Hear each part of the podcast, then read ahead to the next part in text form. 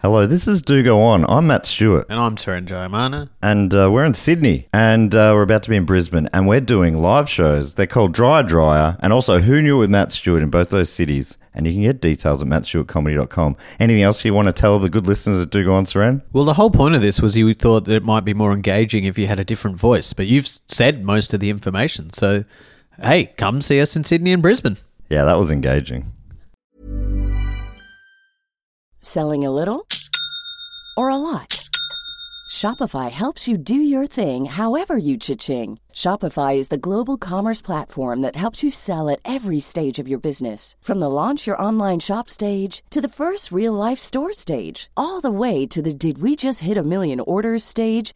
Shopify is there to help you grow. Shopify helps you turn browsers into buyers with the internet's best converting checkout. 36% better on average compared to other leading commerce platforms because businesses that grow grow with Shopify. Get a $1 per month trial period at shopify.com/work. slash work. shopify.com/work. slash work. This podcast is brought to you by Squarespace, the all in one website platform for entrepreneurs to stand out and succeed online. Whether it's your first ever website or your business is expanding, Squarespace makes it easy to create a beautiful website and engage with your audience. Upload video content, organize your video library, and showcase your content on beautiful video pages. You can even sell access to your video library by adding a paywall to your content. Cha-ching. You can help with written content on your website with Squarespace AI, which I used to write this next sentence, so check this out. Generate instant, personalized results that know and show your brand identity. Explain what your site is about, choose your tone, and enter what you need to get short or long form text. Squarespace AI Squarespace AI makes it easier to go live, stand out, and succeed online. oh, Dave, if only it could also not just write it, but read it too. And edit it. Hey, sell exclusive content on your site by adding a paywall to sell memberships or courses, or sell files your customers can download like PDFs, music, or ebooks. Man, it's starting to sound like I'm obsessed with money. And you are. So head to squarespace.com slash do go on for a free trial and to save 10% off your first purchase of a website or domain. hey, mate, it's just Matt dropping in before we start the episode to let you know we're doing four live podcasts in Melbourne uh, the following four Sundays. That's the 3rd, 10th, 17th, and 24th of April, 8.45 at the European Beer Cafe. Uh, there are uh, there's a ticket link and, and more details in the show notes. But if you get a season pass, you get all four tickets for the price of three. That's a freaking bargain. So do yourselves a favor. It would be amazing to see you there.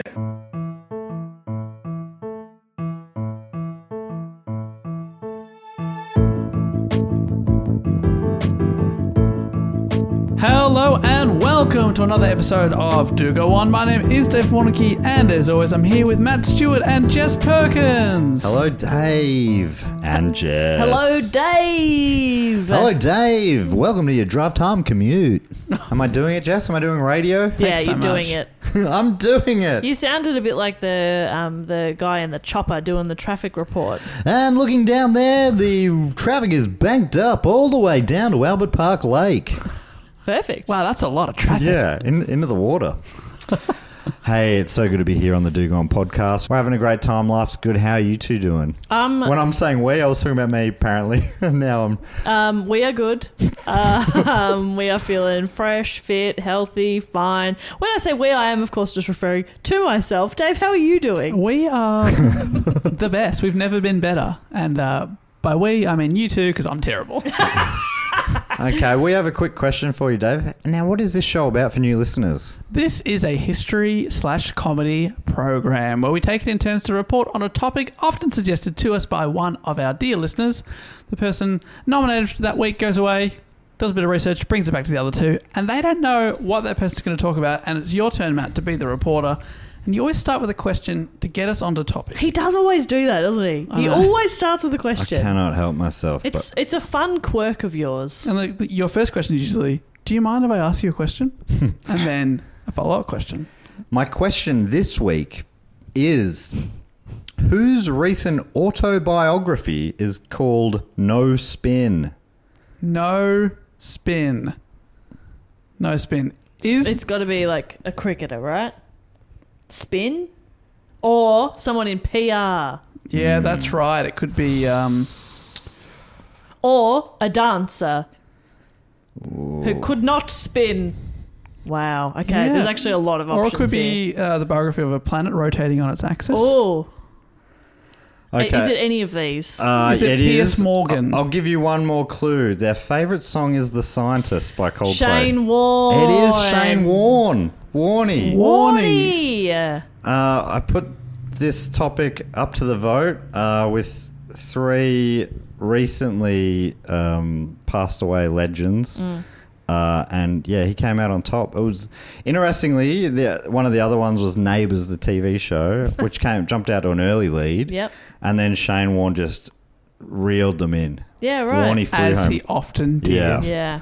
Which I thought I thought was interesting because I would have put up the vote Australian time, so maybe Australian listeners wanted neighbours, and then uh, English and American, although probably not American listeners. No, American listeners love neighbours. The third option was um, Ronnie uh, for, of the Ronettes, Ronnie Spector, Oh, who also polled very well. It was, it was uh, everyone got votes. tight race. Uh, so Warnies, I think, as far as I can tell in the hat, are only suggested by one listener, Isaac Robinson. Really? uh, who said, uh, There's a question when you suggest topics into the hat. Uh, why do you think this would be an interesting topic? And Isaac wrote, Because it's Shane Warne. That's you're And not I wrong. You're say not wrong, Isaac. No more. Um, so, yeah, uh, Warney died recently, suddenly. So, um, uh, it's been, uh, yeah, it's been one of, you know, it's always feels unearned when you feel Yeah. sad about a celebrity dying. I found out by taking my phone off flight mode, and the message pops up from you, Jess, in our group chat saying Shane Warne died. Yeah, that's how And I, I went, found it as well. Yeah. What? I like woke up early one morning and looked on Instagram and people were posting about it and I was like, what the? And I had to Google it because I was like, no way. I also did the same thing. I was Yeah. like, "Is this a bit? I- like, yeah, I a did weird too. bit?" But you know, I was like, Yeah. this, "This can't be a true." morbid bitch. or has there been a horrific accident? Or like, what's happened? Do you know what I used to um I used to roll my eyes a little bit when you know big musicians or s- or stuff would pass away and, and people would make sort of long Facebook posts about it and and talking about their I don't know. I sometimes I was like, you didn't know them. Like, okay, you're allowed. to be-" But I think I I retract. I take that back actually because I think um, especially musicians, but like, you know, different artists, actors, sports people, whoever it is, if they've had any kind of influence on you or if you grew up admiring them or you just liked them as a person, especially when they, they die relatively young, it does feel really tragic and it makes you sort of think about your own mortality and it makes you think about a lot of different things. Yeah, he, he was the. I think maybe that's part of because he just was a larger than life guy, you Yeah. know, which is a massive cliche. But I th- I think he just seemed like to me, I'm I'm like he's. Uh, he's going to live forever. He just felt I don't Yeah. know why, which is silly, but he just seemed indestructible. Well, Exactly. It's the type of person that you uh, expect to hear of their death at 99 years Yeah. old and, you know, and you go, yeah, Equaling okay. his highest uh, cricket score with the bat in Test cricket. I didn't mean to lead that discussion off, no, the, off I, the top. I kicked that off. No, I think I just I think all of that is in it is interesting and it, and it was it just I mean yeah it just took me by surprise you know people famous people die all the time but it, Yeah. it just really hit me hard. W- We were recording an episode that day as we, and I was you know listening to the radio and you could hear so many people who were on you know uh, the sports station I listened to SEN were you know it was so raw for them. imagine Yeah. having to go on to work and talk about a friend of yours and Yeah, awful. um, yeah, it was a very surreal. We'll probably day. just tweet about it if one of us dies. That's probably the easiest. yeah. I'll do Yeah. a TikTok. One of those little ones where you're dance? pointing to words and say, "I'm mourning. Please respect me in this difficult time." P.S. Jess dead. yeah. And then that soundtrack. Oh no, no, no, no! is over the top of oh it. no! And then a robotic voice. Oh no! I am sorry to report that Dave is now dead. So you have been spending some time on TikTok. Yeah, I've seen a few TikToks. I've seen a few. Um, that's your comedy. If you want to follow me on there, Jess, what's yours? Jess underscore underscore Perkins. Oh, Um, double underscore. double. I'm looking forward to when you guys are superstars, so I can join on there and uh, get a little bit of uh, off your coattails. I think Yeah. my uh, my followers are now in the hundreds. So Ooh. so just yeah, just a warning, Dave. I might be catching limos around the place. soon. I appreciate that. uh, so this is a cricket topic, obviously, but I, I mean, I'm trying to keep the the cricket. He's, uh, he was a you know legend on the field, but Yeah. I'm not, I'm not going to go into that. I think I made that mistake in the Bradman episode a bit, where I might have talked too much cricket. So feel free, you two, to jump in at any point if you think this is getting a bit baffling for Americans or Oh, yeah. non-cricket fans or But you whatever. man, uh, jump in at any point if you think we're not talking enough about cricket. Ah, Let me know. Well, that too. I mean, uh, What Dave, hap- you are a big cricket fan. I I do guess like- you would have grown up watching a bit of cricket. I don't know you was a cricket fan. but- Nah, it's not. Um, it's not a sport I understand or particularly enjoy. Uh, backyard cricket, sure. yeah. I can hit Tippity run. Uh, tippity, uh, one hand, one bounce. I can. Uh, I can hit a cricket ball with the bat, Yeah, over the fence. left six or and out. right handed. Um, Wow. that's but pretty good. yeah, it's not it's not a sport I, I follow a great deal. And so like obviously Warnie's a, a, a household name in Australia in particular. But I can't say I know a whole heap about the specifics of his career or about his early life or anything. So Yeah, great. yeah. Well, yeah, I, I think I knew a big chunk of it and I, I learnt more. I've listened to his autobiography. so what's it called? It's called no spin. spin, as even re- though he is a spin bowler. He's a spin bowler, and I feel like there is definitely spin in the Yeah, book. okay. Like he's definitely putting some positive spins on certain events. But um, you know, as obviously you would in your own autobiography. Um, and it was read by Reese Muldoon, Ooh. who, yeah, I quite enjoyed his performance. And it was, if Reece he doesn't Muldoon's got a sound great like him. voice. He's got a great voice. He sort of lowers it a bit, and uh, Ah. I because I, I also uh, downloaded it as a PDF, and um, I noticed that he was saying "wow" a lot. Wow, you know that's just how he reacted to things, and it, he said "wow" twenty two times in the book, which I don't know if that's high, but that feels like a lot of wows. That's a lot of whales. when you f- f- uh, work out that's only 15 pages long, that's quite a lot of words. Yeah. But it's Um, not as much as Owen Wilson's autobiography, which is actually called Wow.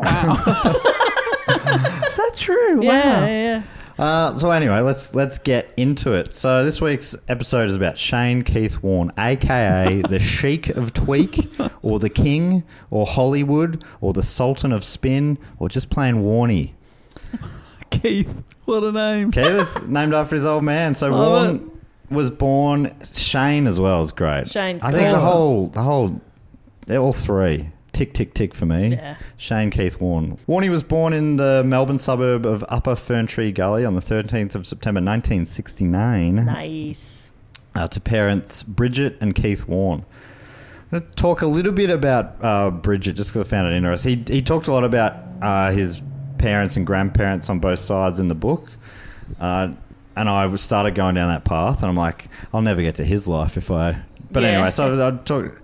Here's a little bit about uh, Bridget. She was born in Germany just after the war in 1946.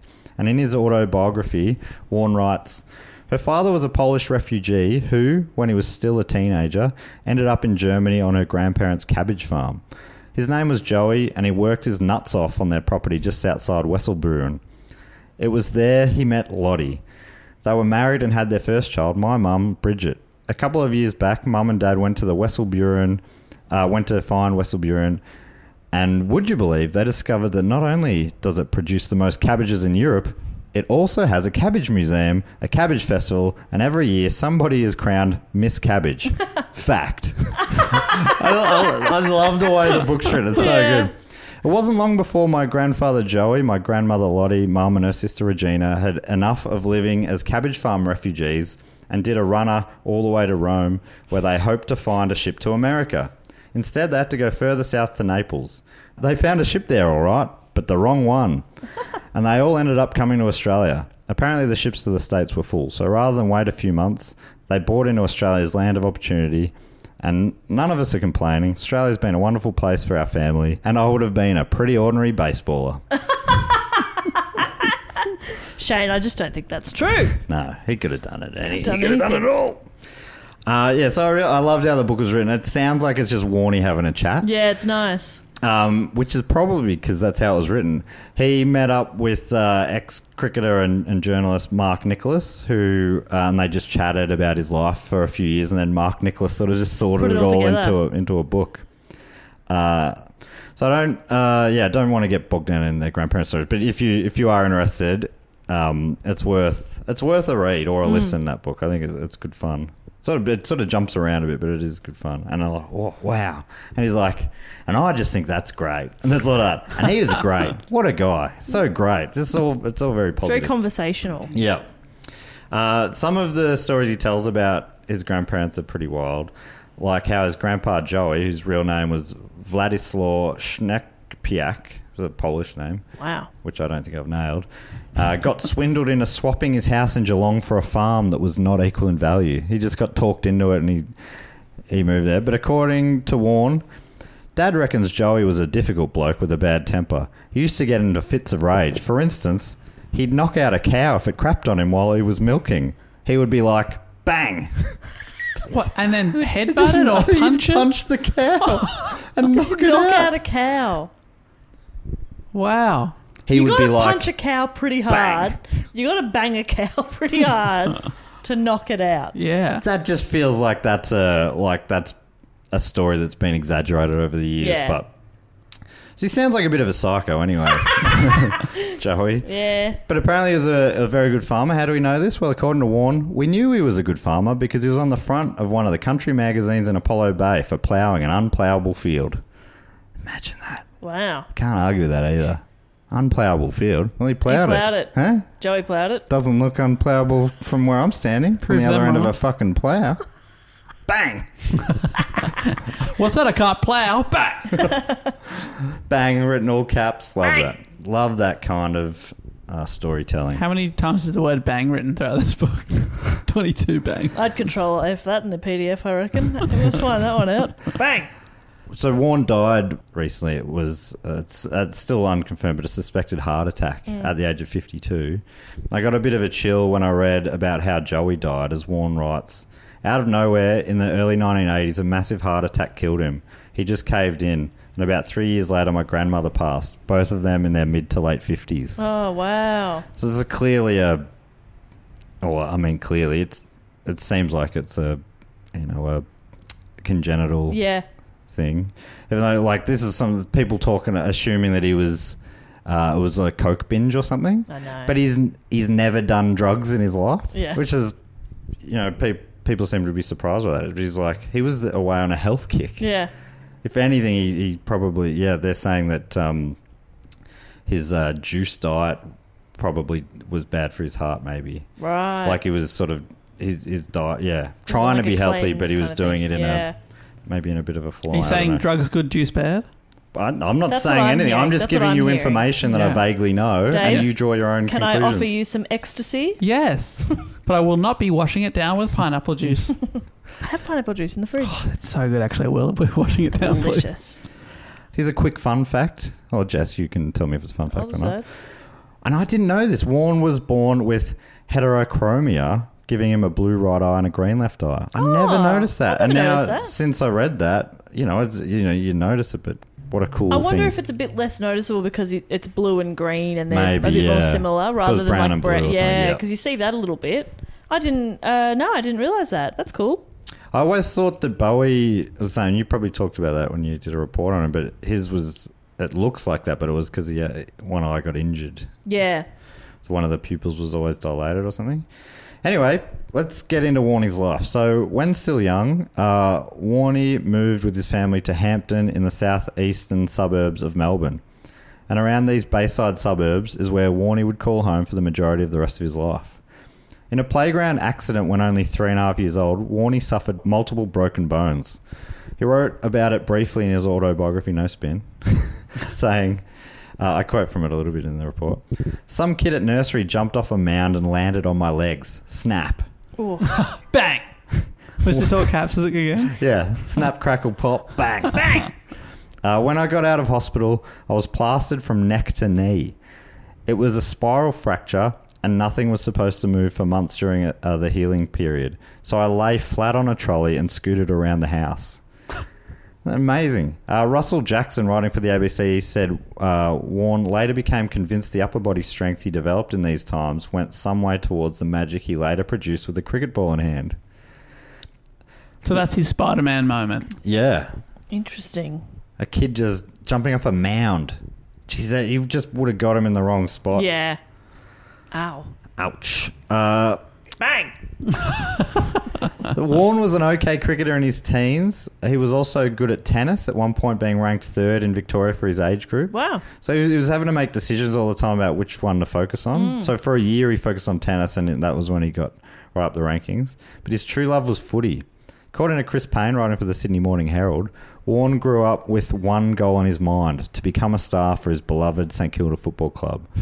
That doesn't seem to be true because he grew up barracking for Hawthorn. But anyway, I, I found that there's so many things written about him that just don't seem to be fact checked that much Right. which is really interesting. Um, I don't know why that is, but yeah, there's all these little things that just aren't quite right. Um, he he did become a Saints lifelong Saints fan, Mm. but that was after he was a Hawthorn fan as a kid. So after seeing him play for Mentone Boys Grammar, he was invited down to Moorabbin to play with the Saints under 19 side. And this is, you know, once he got involved with the club, that's why he started. He, he even said, he was like, I started getting to know some of the other players. I'm like, I probably should go for them now. yeah, I mean, Yeah, I I guess that guess makes so, sense. yeah, it you are does. playing for them. Yeah. I guess if I had a close friend, like a very close friend, Yeah. who played in a footy team, I'd be like, all right, I'll go for it. I'll go for the team. You know Trevor Barker, who's like a legendary Saints player. He was uh, like the best and fairest for the Saints is named after him. So he was a, someone he had a poster on his wall of. He always, he looked up to him growing up. And then when he was at uh, Moorabbin, Barker was the one who gave him the nickname Hollywood. Apparently, it'd be wild for Trevor Barker, who was like famously flamboyant, blonde Yeah. guy, to be like, "Oh, here we go, Hollywood. What are you? You're calling me Hollywood? Thank you, I guess. But have a look in the mirror, Trevor. I also love the idea of Moorabbin's version of Hollywood, which Yeah. is what they both sort of were. Um, Which I like to think of me as well being Oh, a bit of yeah. a Moor- bit of a slice of Hollywood in Moorabbin growing up. Yeah. Uh, he ended up at Mentone Grammar on a sports scholarship. This came about because he dominated against them in cricket and football, so they poached him. Like two, he played football, kicked ten goals against them, and then he played cricket, took six wickets or something, and hit sixty runs. Well, I so they're like, "You should, you, should want come to our school. Come here. Yeah. Come here." Well, it'd be better if you were on our team." We've written down two ways to take you out. One is draft you. The other is kill you. So, So, what, would do you you prefer? reckon? what, do you reckon, Warnie? Uh, I he reckon got- Hollywood. He got into a bit of trouble at school. At one point, a teacher hit him across the face with a hard covered textbook. Oh, It's a different time. Yeah, so They this, could really belt kids back then. jeez. so yeah, this is sort of early eight, early to mid eighties, I guess. That's too late for that to be happening. Um, Isn't that wild? Yeah, My dad will tell stories about you know getting hit in the knuckles at boarding school in the sixties, um, eighties. Too recent. yeah, it's- it does. uh, It's almost surprising. Although I, I mean, it was still around in the nineties. I remember I never got hit, but um, my cousin, who was a couple of years above, uh, told the teacher to fuck off, and she That's funny. she smashed him with a ruler on the hand. oh, But she was an old school. T- she she that she had the hangover of it, so Yeah. she used to do it and would have been like, just instinct would have been, we were allowed to do this ten years ago. Bang. fucking hell! um, Did she get in trouble? uh, no, I don't think so. No, I pr- probably was told not to do that. We don't. We're sorry, we don't really do that anymore. I imagine there would have been. Yeah, of course. Sorry about Yeah, that. sorry, it's, it's just slipped. Um, so yeah, so he gets smashed in the face with this hard covered textbook. In retaliation, according to Warren in his book, I got up and was looking for something to throw at him and saw a hardback duster. It hit him straight in the balls. there was a big white outline of the duster on his pants, and everyone in the class was laughing. Predictably, he sent me to the principal, Keith Jones, who was a decent bloke. I admitted that I was being a smartass in class, disruptive and disinterested, but I also said that the teacher couldn't belt me across the face and get away with it. Jones said that what I'd done was no good. You know the routine, Warren. Pull up your blazer, pull your pants down. I'm going to practice my golf swing on you. Then, not for the first time, he gave me six of the best. Six smashings on the ass with a cane. A few of us used to get caned a bit by Jones, and in the end, we worked out a plan. Sometimes we'd wear four or five pairs of jocks because we figured that if we got sent out of class, we were going to get the cane. The extra padding was just in case we got hammered. That wild. So that's Fucked. like it That is happens so crazy. frequently that Yeah. they had to plan around But it. his mum's like, Shane, why am I washing 48 pairs of jocks a week? yeah, that's, she apparently she she saw the welts one of these times, and um, he said this in the book. He said something like, "She was like, look, you probably deserved it." And but she when she talked to us, she's like, I get it. He probably deserves hitting, but does it have to be that full on? Yeah. It's Like, can we take it down a notch? Maybe three hits. Um, Maybe hit my boy three times with a cane. but in, interestingly, uh, following that paragraph, he, he basically says, I know that might be a bit full on, but I reckon they've gone too far the other way. Oh, Now." shame. Yeah. he had Nah, like, could- he had oh, like you're ahead a of lot that of sort sentence, of bud. old school, you know, I got hit as a kid and I turned out all right. Yeah, If that I sort was of his idea. mum, I'd be turning up at that school with a flamethrower. Eye for an eye, motherfucker. You know the you know the drill. Drop your pants. I'm going to practice my golf swing. Isn't that just a like a spine chilling phrase to hear from a, a teacher, an Yeah. adult teacher in a room privately like you'd pull your pants down, mate? It's like Disgusting. what the fuck? yeah, absolutely not okay. But Uh. yeah, it is crazy, isn't it? That like you're so conditioned to that being normal and a thing that just happens that even as an adult to go, ah, you know, Hmm. ah, I turned out all right. It's like you would have turned out all right regardless. I, you didn't turn out all right because you got smacked. And there's pr- possibly things that are lingering. Yeah. because of this that aren't that healthy. Well, I mean, who knows? But yeah, it is, it's interesting because I, I know a lot of people who think that way. Hmm. But I think that happens every generation. Every generation always thinks the next generation is getting it a bit too soft. Yeah. That might not have happened when uh, the kids were going off to wars uh, and the And the first half of older last ones were century. going, "These fucking kids." Yeah, but They uh, don't know what bloody days were since in then, their every lives. generation has sort of been like, "They're getting uh, kids are getting it too soft." I don't say that about the next ones under under my generation. I feel sorry for them. Yeah, Yeah, just the I w- the- like I had social media in school, but we didn't have smartphones.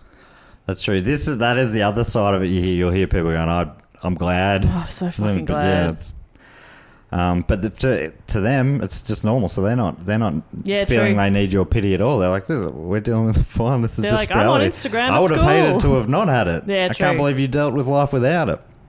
Uh, but yeah, I, I do have that feeling Mm. sometimes as well.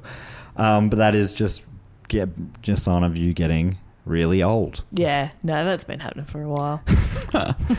Um, it sounds like the Saints under 19s coach Daryl Nisbet had some full on disciplinary methods at the time as well. Some mentioned by Warren were athletically brutal, like having to sprint and climb over a wall, and then another sprint, then sprint back to the wall, climb back over the wall, sprint back. And they'd have to do that once for every point they were beaten by. And in Aussie rules, a bad loss could be by 100 points or more. And he's like, it sometimes it, they were doing it for hours and hours. Oh my Oh, man, at god. the end, they had to drop their pants and he practiced his golf swing. Yeah, six of the best. Uh, other methods of his were a little more unusual. What? For instance, according to Warren, one night when they rocked up to training, these are in Warren's words, we got to the club ready to go, and Daryl said, Righto, guys, no training tonight. We're all going to run down to the Moorabbin pub and we're going to drink six pots, which is about three pints, and run straight back. We'll see which of you guys throws up, which of you guys is tough, and which of you guys can handle it. That's masculinity. All right, young teenagers, let's run to the pub, drink, sink a lot of piss, and whoever throws up is weak. that's ridiculous. It's so weird. that's ridiculous. Yeah, it doesn't make any sense. No. In my fittest, at my absolute prime, uh, I would throw up. Of of course I fucking would. You're also drinking it really fast. That just sounds like you're not tough. to run. You're not tough Oh, enough. Hang on. You're yeah, not no, gonna make actually, it. you might be right. That's probably it. Yeah. But then the, the coach is like, I just don't know why we keep losing by 100 points. I just don't know. It was weird that the Saints had an awful decade in the 80s. I think we won, yeah, I think I was saying it recently. We won like five or six wooden spoons. Um, so anyway, Warren goes on. So we ran about one and a half k's to the pub, That's not drank too the bad. beers, and as fast as we could, and then sprinted back. That was our session. Then Daryl said, "Righto, boys, come back tomorrow with a better attitude." He Come back tomorrow hungover. So wait, What what? bad I love the attitude? idea that he's like, righto, boys, lesson learned. I hope. Wait, what? What lesson? What, what was the lesson? we that happened? turned up and you said, run to the pub. What? Who's paying for these beers? don't Do I have make to- me repeat Do I have myself. to run with my wallet? Uh, Warren continues In 1988, I trained with the seniors a couple of times a week for three months. It was fantastic, training alongside players who've become greats of the game Trevor Barker, Nicky Winmar, and Tony Lockett, who, in my opinion, was the best player to ever play the game. Plugger, who uh, we did a uh, a bonus Mm. episode, Patreon episode a while back on. If people would if want to know, just uh, They'd remember that one. oh, they'd oh, they'd remember They'd live in bloody- Manchester. Yeah. the Manchester crowd under, understood what a legend I was talking about. I've never Hey. seen so many people look at me so confused, and I've seen a lot of people look at me confused. That night we also spoke about The Yeah, I was Sims going to say, I talked about The Sims that night. And, And- Danny Deckchair. and Lawn Chair Larry. Okay, launch it, Larry. Close enough. Close enough. Uh, Warren says finally, I finished the year as leading goal kicker in the under 19s. It was a, an amazing time, and my footy dreams were shaping up pretty well. So he was full forward, almost like an understudy to Plugger, and he was he was doing really well, leading goal Leading- kicker I mean, you look like you're an assured player if you're the leading goal Yeah, kicker, you're doing right? in Wow. the under 19. So they un- they don't have the under 19s anymore, but what I think what it was was basically like the thirds. It's sort of like a a three tiered system. The young recruits playing the under 19s, and they go up to the reserves, and then the res- uh, from the reserves up to the first. So after kicking seven goals one week, which is a, a big bag, wow. uh, he was called up to the reserves team alongside future St Kilda legend and games record holder Robert Harvey. Uh, th- he got the call from the coach. He he, he was crook that week in bed with, with some sort of a flu or something. And he, COVID. It could have been early COVID. he he was patient zero. So he, I'm going to do that every time. so the um I was sick with COVID. Oh, yeah. The he, COVID. the way he she tells she it. came down with the Spanish flu. COVID. Oof. Oh. Was it COVID? It's Was a it? weird word for COVID. Yeah. Was that COVID one? so then, um, the uh, apparently the way he remembers it, he was about to call the coach like, "Oh, I, I can't play for the 19s this week, but as he was going to, he got the call said, "We're bringing you up to the reserves this week, to, you know, to play with the the, big adults, the big Ah, boys. boys." Oh, he'd be like, fuck. and he was like, "Okay, great, you know, it was his big chance." Um, Oh no. but this is from his book. He didn't have a great game, saying, The truth is that I wasn't good enough. Not a mile off, but in the end, not good enough. That's hard to take. It went deep, like my soul had been ripped out. I was Oh. in love with the AFL, but the game was not in love with me. Oh, Warnie. Oh Shane. So he, he played on Milhana, and Milhana just tore him apart. Milhana ended up being, you know, like a, a Carlton great. Um, in early 1989, he received a letter from the club saying his services were no longer required. Oh, I was the brutal. leading goal kicker for under 19. Yeah, isn't it? It's a it's a wild um, draw. He was feeling like everything was going to plan. Imagine if like that letter took a few days to arrive and you were turning up at training and they were like, "Oh, letter hasn't. He hasn't got the letter Oh, yet." yeah, yeah. Uh-huh. Right. He just pretending. Why didn't we just give it to him at training? That was so stupid. Yeah, but then he gets the letter and he's like, I drank six pots and I didn't vomit once. This idiot over here vomited four times. Get rid of him. We'll keep that in mind. That that's they were getting him to skull beers uh, when I read this next thing. According to Jackson, uh, club honchos thought he was too fat and slow. The club cut him loose, and the disappointment stung. So they cut him for being too fat. At training, they were making him skull beers. Anyway, uh, Jackson You're goes fat on. and slow because you're full of beer. It's just sloshing around in your guts. slosh, slosh, slosh, slosh. Till his last days, Warren admitted he would rather have been a premiership winning centre half forward than a spin wizard. But Wow. it turned out the chunky legs and broad chest that weighed him down on a football field were well suited to the short bursts of strength and velocity required of a good spinner. Yeah, it's interesting, right? He made it like the absolute, absolute pinnacle of a world game cricket, or you know, more of a world game than Australian rules football, anyway. And but he always would have preferred to play Footy. play footy. Wow, I didn't know that. Uh, at the age of 19, Warren was playing for the first 11 side for St Kilda Cricket Club. So, first le- there's 11 players in a cricket team. This is for the Americans.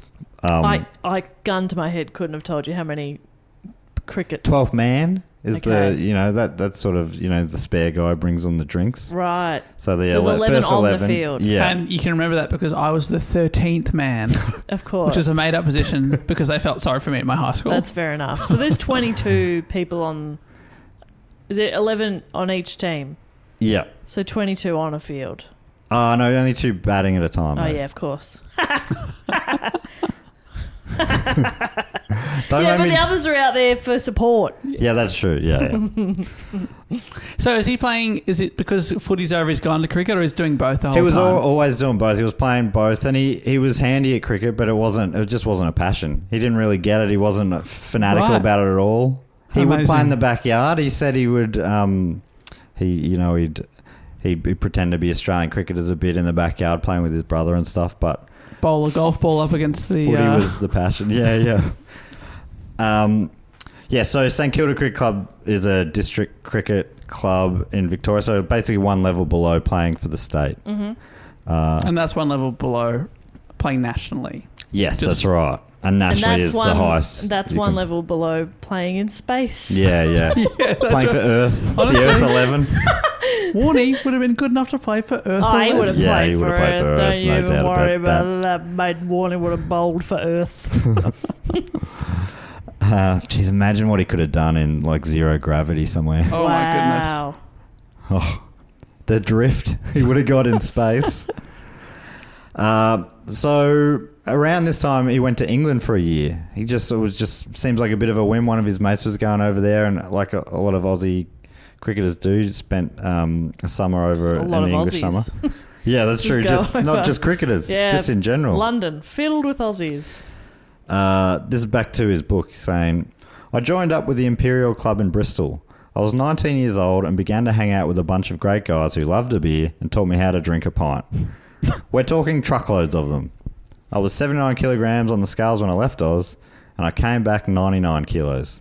I learned to drink, play cricket, and well, a few other things about life too. Not sure what he means by that, but Oh, anyway. he fucked it. He fucked I over think there. he's talking about losing the He lost his virginity. virginity. Yeah. And that's okay. And you know he did because he's real cool about it. Yeah, he just says exactly. a few other things. Wink. And see, that's the thing. Like, that's how Whereas we. Dave would say, Exactly. This is, this is how we know Dave yeah, definitely has it because he, like, off the pod, he's always saying he's like, things oh, like, I've done it. Yeah. Oh come on. I've done a little Oh, work. yeah, come yeah, no, I have shut up Oh, and stuff yeah. like that. Yeah. Whereas like Warney's being like cool and chill about Yeah, it, like, and that's how you know he's learn a few definitely other done things it. about life. It's hard to imagine Warren ever being a virgin. True, but you would hope at some point he was.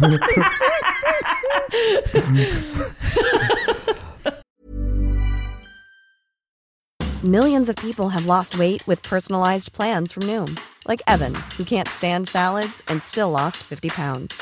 Salads, generally, for most people, are the easy button, right? For me, that wasn't an option. I never really was a salad guy. That's just not who I am. But Noom worked for me. Get your personalized plan today at Noom.com. Real Noom user compensated to provide their story. In four weeks, the typical Noom user can expect to lose one to two pounds per week. Individual results may vary.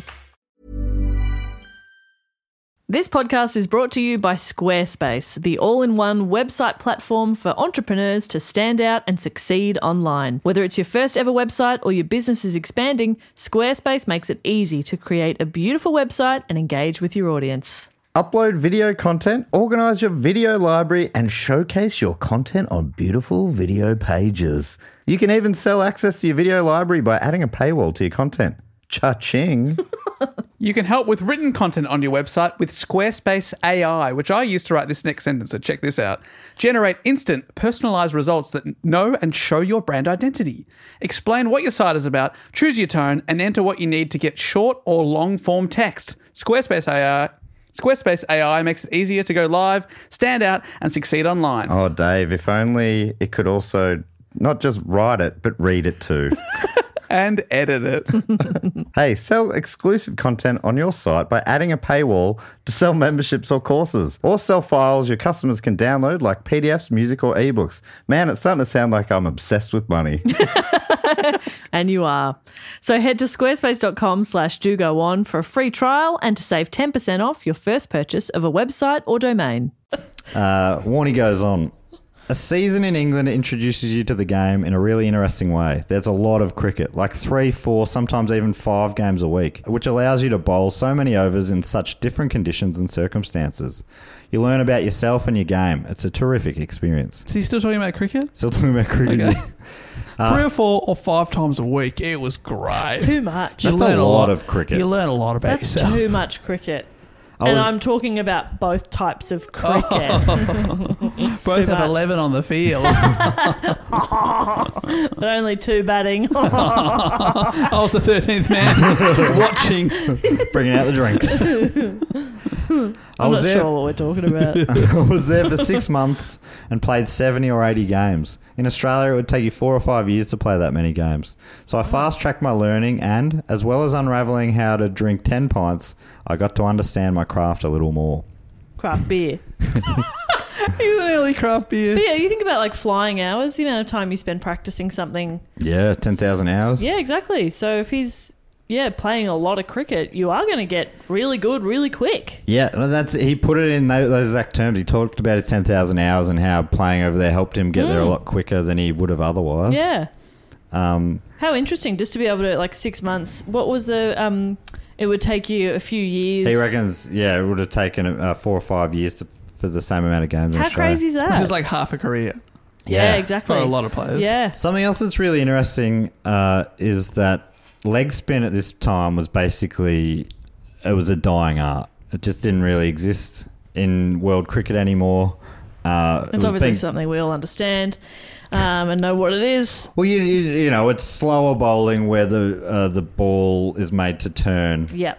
Um, so rather than just straight out pace, which uh, was the the big thing in world, you know, and still it always will be, but it was the only thing back then. Apparently, you know, the West Indies, uh, and to, you know before that, Lillian Thompson in Australia. Fast bowling was king, and then so he was coming in. A, uh, yeah, at a, quite an interesting time. Basically, people were like let, they don't there won't be leg spinners in. There were hardly any around even. Interesting. Uh, so back in Australia, he went on uh, to play again with St Kilda Cricket Club, where he was spotted and invited to the Australian Institute of Sports Cricket Academy under coach Jack Potter. According to Jackson, in April 1990, Warren arrived in typical style at the academy. Uh, colleagues there at the academy, Justin Langer and Damien Martin, future Australian players, Yeah, big spotted names. him taking down a family-sized pizza and a can of E EB. Warren's eventual expulsion seems inevitable in hindsight. He would always chafe at the system, but Potter had time enough to teach him his lethal flipper, a key addition to the bag of tricks that eventually shook the cricket world. The flipper of, is a it's kind of his iconic ball. That's his Right. signature ball. It's the one that sort of he, he clicks his fingers almost, and it just skids on fast and low. Yeah. Wow. I think that's hopefully last time I tried to explain cricket. Uh, cricket people came at me and Sure. said, you, s- "You said all that stuff wrong." I'm I'm halfway between you, Jess, and hardcore cricket fans. Mm-hmm. Okay. I've watched a lot of You're a it. cricket I'm fan. a ca- casual cricket fan. Yeah. Yeah. yeah. Uh, So if you said something wrong, um, and you and you are a hardcore cricket fan listening, please shut up. correct. Okay, Shut up. please correct you me. shut up. um, but anyway, yeah, the flipper that, that that was that was his iconic ball. It was also the iconic move in the uh, uh, Australian film Crackerjack. Oh, yeah, right. lawn bowls. Which is exactly that would would have been.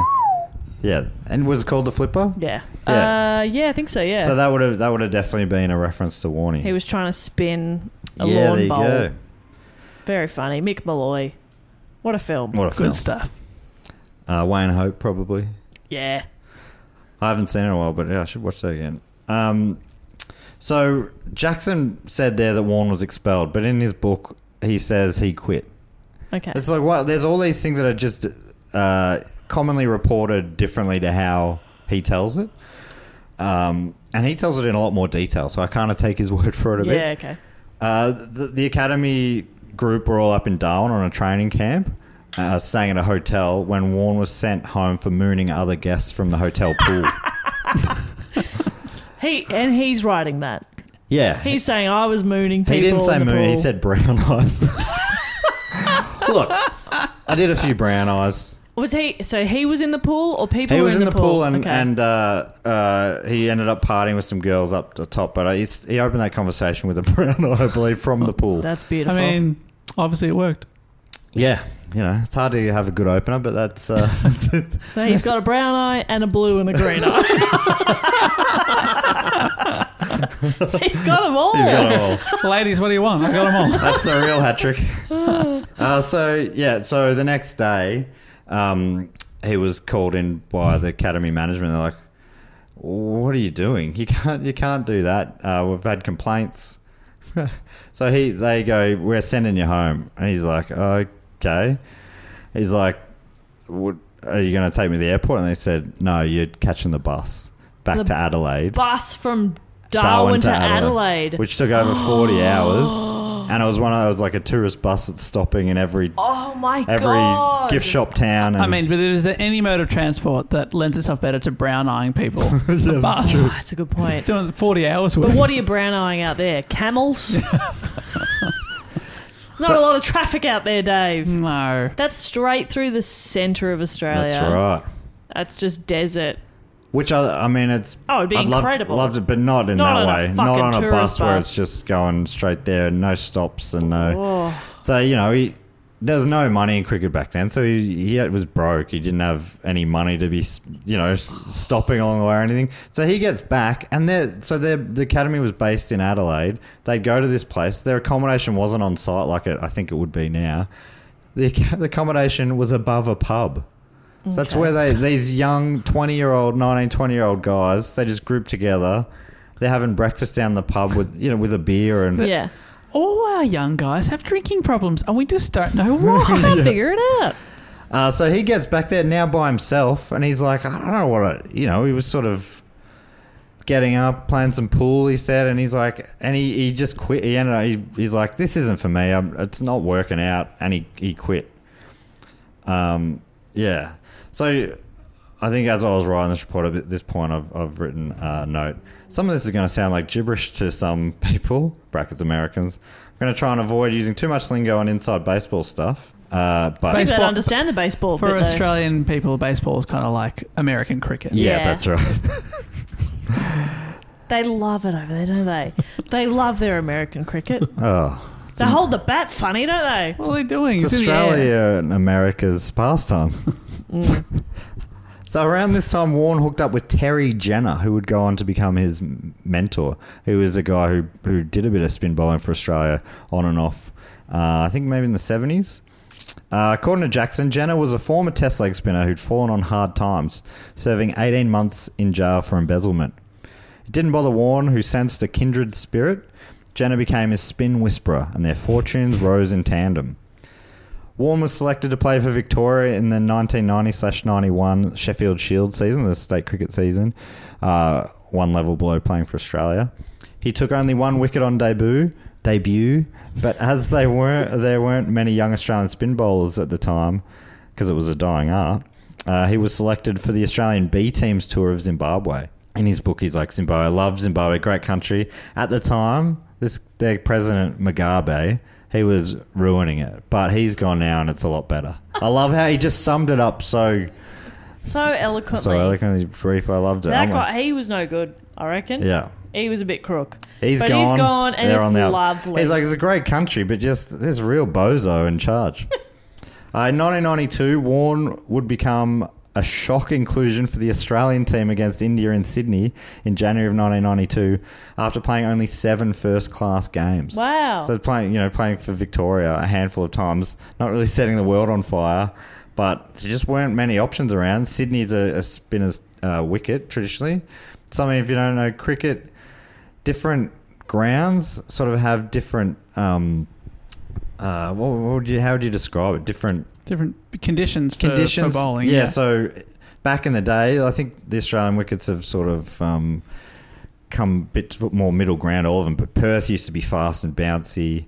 Sydney span, span, Spun? spun, So Shane Warne is a famous spanner.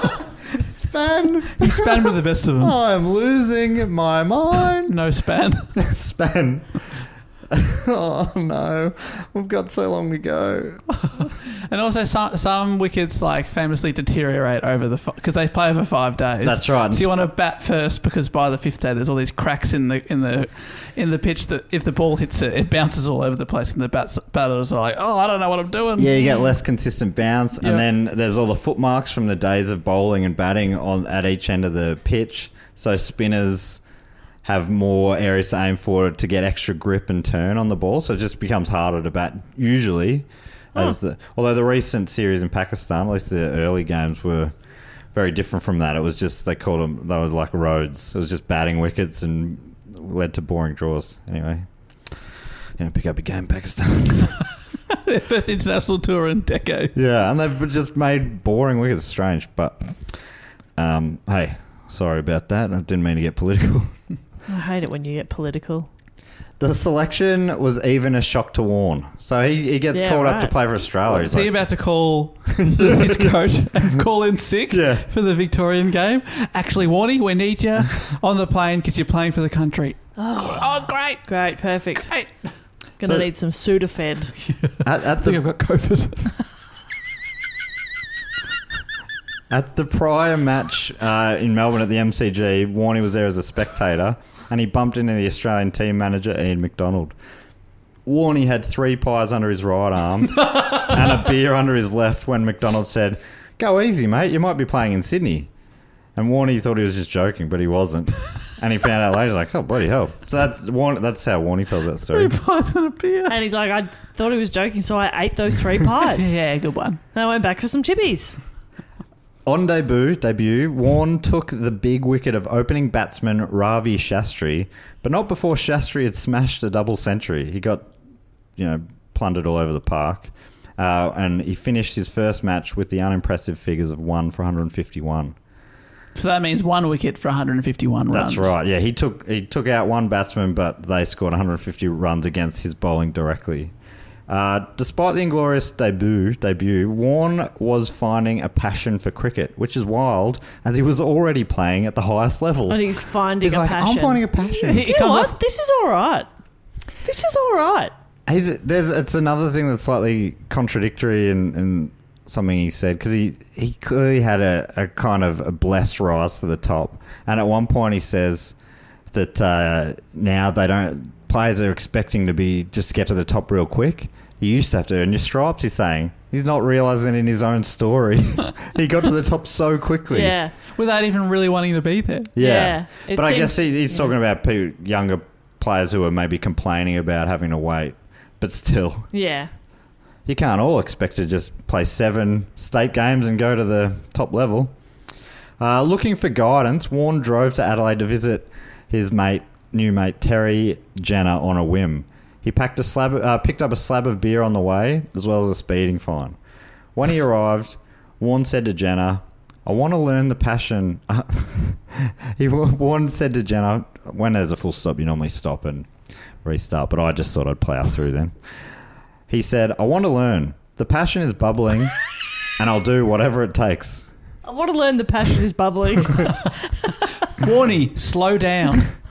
And according to Warren in his book, he says, TJ gave it to me. He just ripped into me like you wouldn't believe. What the hell, he said? You're overweight. Fat, actually. You've got no discipline and you think you're better than you are. You don't deserve to play for Australia. Some guys used to dominate state cricket and never got picked. Others, me for one, would get a game here and there and then get binned. You've got some amazing talent, but I question your commitment. You got a game for Australia because there's no one else out there right now. You're a lucky boy, all right, but you're not that good. Not yet, anyway, although you could be. So let's get serious. Put the beers back in the car, all two dozen of them, and tomorrow take them back to the bottle shop. While you're with me, there's no beers. Actually, put them in the fridge for another time. it's like that's now that's storytelling. I love that. That is okay. So when my brother was eighteen and he got his motorbike license and came home with a motorbike, it was that same sort of tone from dad of "You are not riding a motorbike. They are incredibly dangerous. I am very disappointed in you. Can I have a go, please?" and then dad got a motorbike and they'd go riding together. Really? Yeah, yeah, yeah. But yeah, it was that same sort of tone of. No, I am very upset at you. Give us a go. Yeah, it's sort of midway going. Actually, sounds a bit of fun. Yeah. Can I Actually, come along? I'm being a hypocrite. I had one when I was your age. so Warren expected to visit Jenna just for a couple of days, but it turned into six weeks and an intense training course where Warney got back into shape and continued his education in the art of leg spin bowling. In the biopic, this will be a training montage. I yeah, big reckon. time. With Eye of the Tiger Yeah. or something else inspiring. He kept saying he got up and he'd go for a run and he didn't even have a ciggy before he went. Didn't even have a ciggy before he went for a run. No darts. You're he kidding. said for the first time he got off the couch, didn't have a dart before he went for a run. Wow. And, then, and he's, he, can, he kept that up. During that six week period, he went to Merv Hughes' wedding. He went sober. Like, he took it real serious. That's great. But it, it, it's another, it's seeming like slight misconception about him. He, he would drink a lot sometimes, but he said he'd go for weeks without dr- drinking through his life. It's not it's not like a thing he had to have. Yeah. But when he went out, he would often have quite a He few. would binge drink. He'd binge drink. Yes. Yeah, he'd go out and drink 29 beers. Yeah, I don't know. Yeah, Uh, he. d- Yeah, maybe. Um, he. Although something he said later on, he would drink a, his drink of choice out at pubs and stuff would be vodka Red Bulls. I'm Like yeah, that can't be your session beer. No. Your session drink can't be Red Bull. I did, I've made that mistake once. I Yeah. can't believe he he stuck with it. He obviously never went too far, but shit. Um, Warren remained in the national squad and had a few decent matches through the rest of 1992, including taking seven wickets against the West Indies at the MCG. But it wasn't until the 1993 Ashes series in England when Warney truly arrived on the international stage, most famously with the first delivery of the series, now known simply as the Gadding Ball, aka the Ball of the Century. you familiar with this one, No. Bob? Have you you know it? Yeah, would you have seen it over the last uh, couple of months as tributes for Warney of Probably. Maybe do you, want, do you want to watch it quickly? I'm curious to see if it's a, to me. I mean, it just it just is. Uh, it's it's a thing of beauty. And so this is his first ball of the Ashes. And for people at home, the Ashes is like the series uh, series that England plays against Australia, and there's a lot of rivalry. So it drifts left to right in the air. Wow. Pitches outside leg stump and then spins back and ta- and takes the off stump. Look he- at his face. He's- Wow. So that that went on to be known as the ball of the century, Wow. which Warren calls a bit of a fluke. He's like, you know, normally it takes a bit of time to warm up and get into it, and he just it just came out perfect, and it was, yeah, just a ridiculous ball. Um, I'll post uh, I'll post that video to the social medias. Awesome. According to Jackson, the funny thing about what followed, uh, this is the English tour, was that England didn't even plan for Warren. He was held back from the one day international preliminary uh, matches and instructed by his captain, Alan Border, not to deploy his full arsenal in tour games. So he ju- Border apparently took him aside. So they play a lot of these games leading up against universities and county sides and stuff. And Border said to him, "No matter what, only bowl leg breaks. Don't bowl your your flipper. Don't bowl your Romans. Don't show them your tricks." Yeah. Because then they can sort of prepare Yeah, that's to right. Yeah. defend that or to, you know, how to deal with that. exactly. Yeah, yeah. Or if he's taking nine wickets a match, they'll start to notice him a bit more. That's right. Yeah. And be like, assuming he was gon- definitely going to play, because as it was, England didn't even think he was going to be playing. They're like, he hasn't been taking many wickets. No one really. There's no real leg bo- You spin keep him in bowlers your back pocket until you really need something. Yeah. And then he comes out and blows him away. Um, But so- instead, he was just too good to straight away. Yeah, amazingly, just on the very first balls. Uh, so Jackson goes on. Instead, he used his first delivery to baffle his opponent, tilt the momentum of the series irreversibly in favour of Australia, and cause a mini revolution in the game. Gadding has absolutely no idea what has happened to it, said commentator Richie Beno, and still doesn't know as he was walking off the ground. I've watched the ball a bunch of times recently. It's so good to watch. Um, yeah, just the way I, it, it's ama- like how it moved in multiple Yeah. ways. It's just freaky. It's amazing. Uh, the caption to a photo I saw yesterday from moments after the ball, photo of, of Gadding says, Mike Gadding looks despondently at his stumps. just, the photo's just him going like, I don't know what happened. It was all so fast. I came out here to bat. I don't know what the fuck And it was must that. take ages to put all those pads on and stuff. Hey? it must be so annoying. You get out there, and you're like, get fucked. Now I got to take it all off. Ugh, what takes a- what a ages. waste of time. Give us a hand, would you? It's- It's weird. It's in a weird spot. I can't. It's hard to do. Yeah, he's a, uh, can't get out on first ball. Oh my This god. is a classic backyard rule, Yeah. especially from the from the ultra competitive uncle. Can't get out on first ball. The best one. Yeah. Can't get out first ball definitely came up. One time, my dad made a fatal error, uh, and it was because my, on my mum's side of the family. uh the grandkids, there's 10 boys and two girls. There's only two of us. And so I was playing cricket with all the boys, and dad was batting. I caught dad out, and he said, You can't get caught out by a girl. and my, and my mum is one of like seven ge- mum's one of seven so there's all of these women who just turned and stared at him and I'm sitting there like What does that the even- fuck and he goes I mean you can't get caught out by your daughter first bite. We are like, you're out. He's just fuck off." stretching for He's like, I'm stuffed up. I have. can't get caught by a Libran or whatever your cell sign is. I was like, Dad, you're out. Not, nothing about his like eight year old catching it. None Yeah. of that. That's good parenting, Yeah, I it's reckon. good. I reckon that's the good. kind of thing that would make you feel like your contribution was worthwhile yeah. Oh, and you should step It was up. good that I was playing. um, he probably remembers that story quite differently. Sorry, Dad. Luckily, it's on video and we'll upload it to YouTube. uh, so uh, Jackson continues From that moment, Shane Warne was a superstar of world cricket. Wow. When that perfect leg break fizzed past Gadding and took the bails, the dying art of leg spin became the most captivating spectacle in the game, or more accurately, Warne did. There was no sight in sport like the Shane Warne show. The sense of anticipation as he removed his cap, adjusted his shirt sleeve, and shaped a bowl. The change in the game's mood, the adjustment of the batsman's body language, the whirring of the ball as it arced through the air, the ridiculous angles of the spin he extracted on pitches around the world.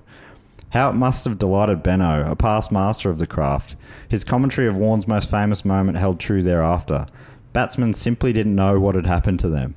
That's that's pretty uh, pretty w- wild sort of um, couple of paragraphs. Yeah, really well, really well written. Uh, but he is true. Like as a kid, when he came into bowl, you just got excited. Yeah. And yeah, just you knew something was about to happen. Those players don't come along all that often in all sports. Mm. Yeah. So when somebody's like really exciting to watch, that's amazing. Yeah. That's so cool. Imagine being that person. yeah, it would be hard to deal with. I think, Totally, yes. especially because it's come out of nowhere for him. uh, Yeah. his rise. He's happened still really, quick. young. Yeah, he's in his early twenties, and he was saying it was he was all of a sudden, you know, in England, he, he couldn't go anywhere without being hounded. He's like everywhere I went, it felt like everything had changed Wow. overnight. So, yeah, it was a lot to deal with. Which he, he said himself that um, he had a kind of sheltered childhood. He's like, I hardly went to any parties, Yeah.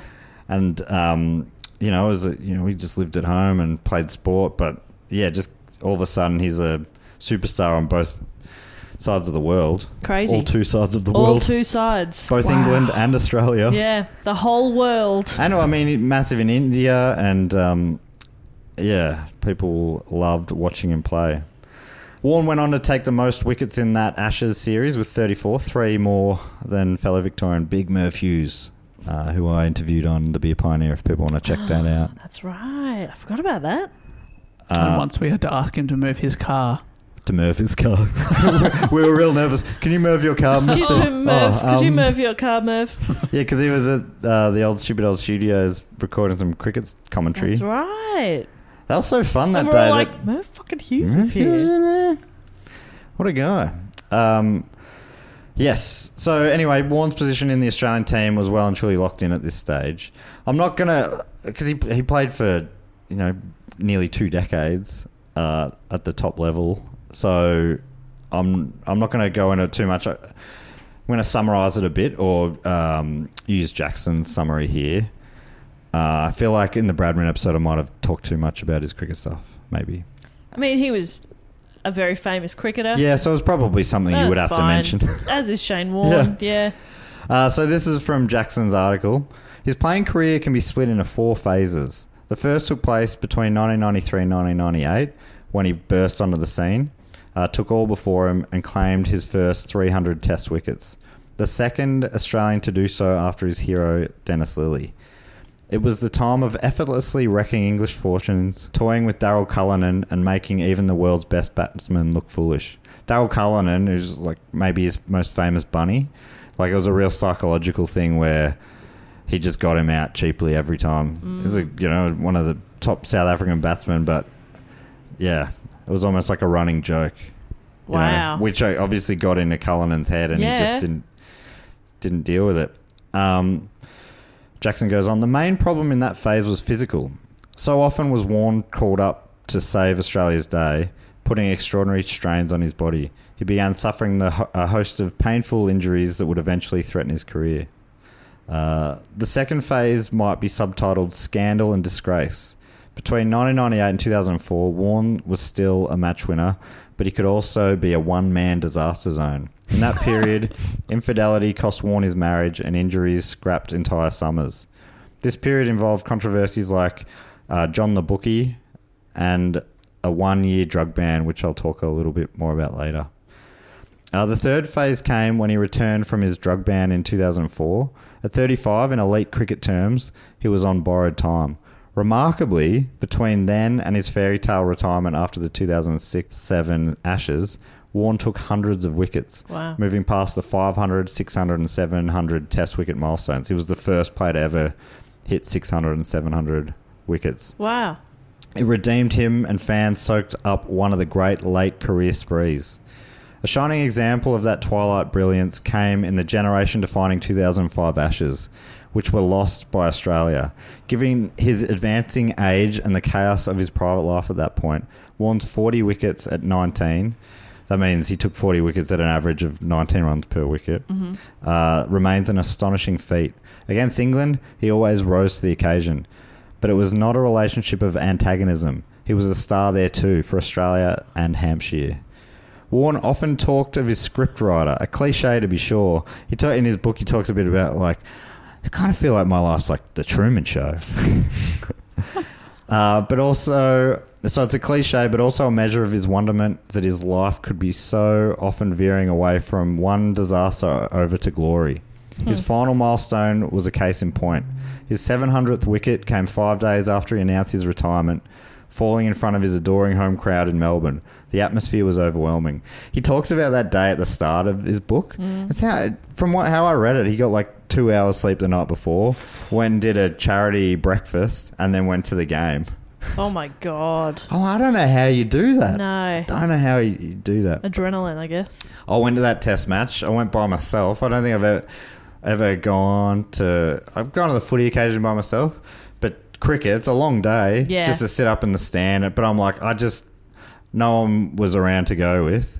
I definitely have friends. And. Um, Oh, they're all in Canada. But I'm like, it's Warney's last Melbourne Test match. I've got to go, and I'm glad I did. But um, yeah, it was it was kind of surreal. And we were you there the day he got the 700th wicket? Uh, no, I wasn't there that day, but I, I think I was there the day bowled. I'd have to. It's, isn't that funny that it it's a, a kind of a blurry memory now. I mean, it was 16 years ago, but I wasn't there on the first day, which is when he took it. I think I was there on the. I was there later in the test match. I think I was there on the last the last day. Yeah, okay. which was wasn't the fifth day. I think it ended early. I have to double check that though. Isn't that funny? Um, Nah. so he was the first cricketer. I, I think the. I mean, it's just an aging thing, but geez, little memories that I, I used to be able to recount every gig I'd seen and Yeah. w- when and where and all that sort of stuff. And now I'm like, yeah, I've s- I've seen them when, and i luckily things like set list are there. Yeah, true. I can look it up and be like, yes, it was at that one at that venue. Yeah. and there's the set list. So cool. But I mean, Matt, you are 362 I'm an, years I'm an old. old right. man. You're like, when was Nobody's the first? expecting you to remember everything. Yeah, the first time I heard bark. When was that? When was My little that? grey cells are real tiny now. Yeah. they're really little. So he was the, as I said, the first cricketer to reach uh, the 700 number, and it's only been surpassed by Sri Lankan legend Mutaya Muralitharan, who even got to 800. Whoa, that's incredible. Yeah, he got to 800 flat. and Wow. retired. Well, so that's- that, they had a that's real good. battle between the two of them.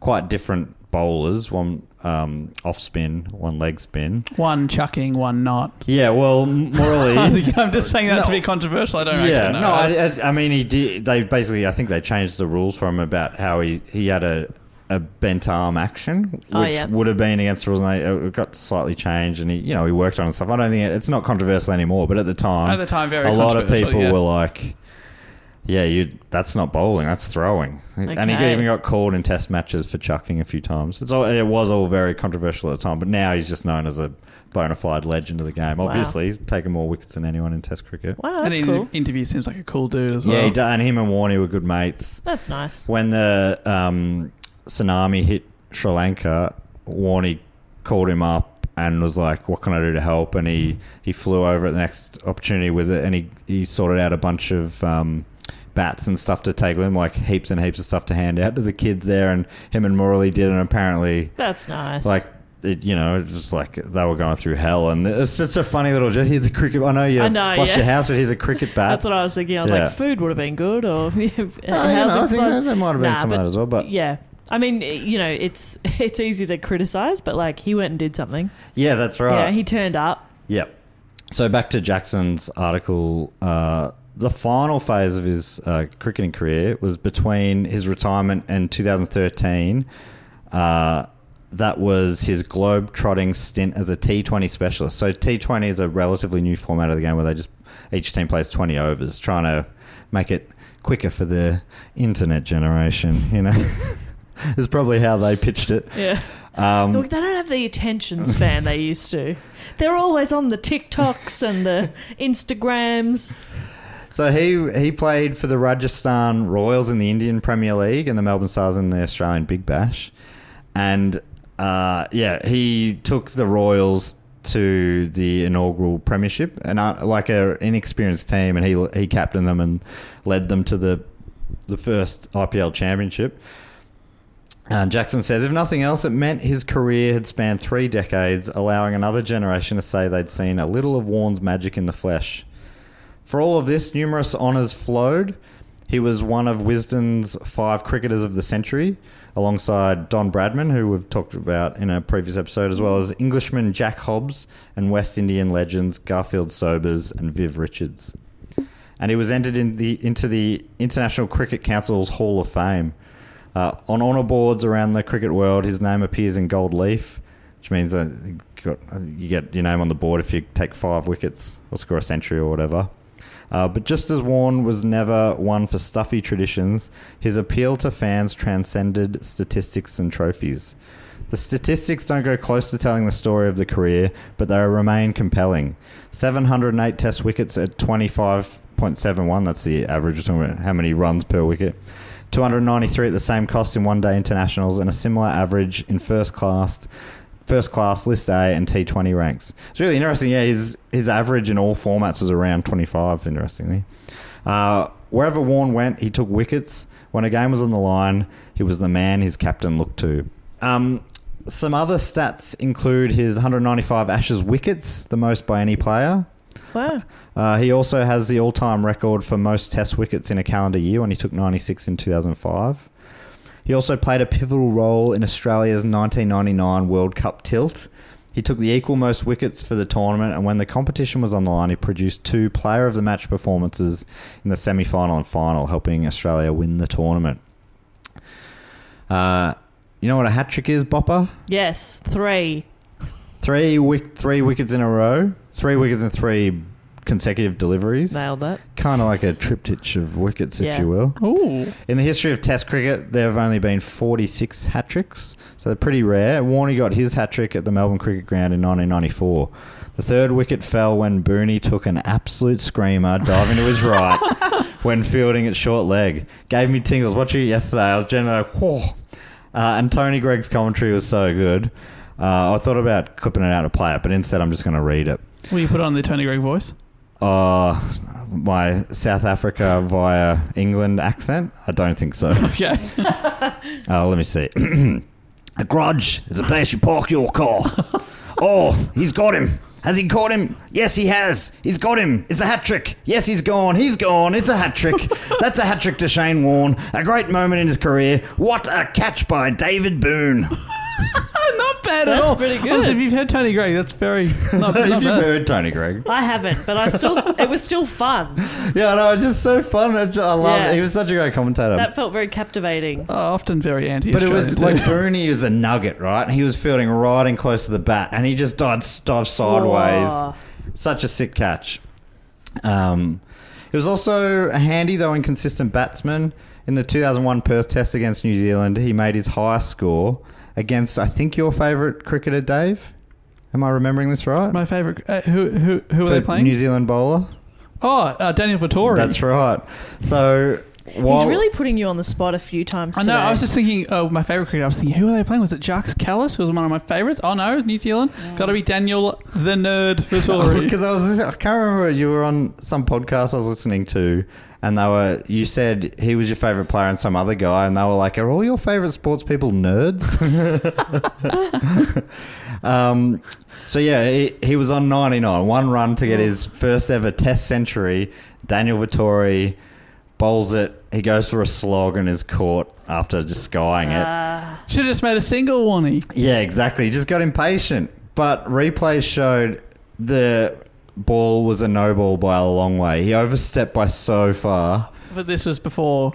before the automatic Yeah. check. Yeah. Now, if it happened now, he would have he would have faced the next ball, probably scored it again. Uh, he was also I'm getting to the end of his, his playing days for the for the people who are finding this tedious at home. Uh, Warren was also a handy slip fielder, taking 125 catches, the 19th most catches as a fielder in Test cricket history. Uh, he's said to have changed the game of cricket forever. When he arrived, it was dominated by fast bowling and leg spin was a dying art. On his retirement, journalist Gideon Haig said of Warren, It was said of Augustus that he found Rome brick and left it marble. The same is true of Warren and spin bowling. Oh, that's poetic wank. yeah. Oh. Read that again.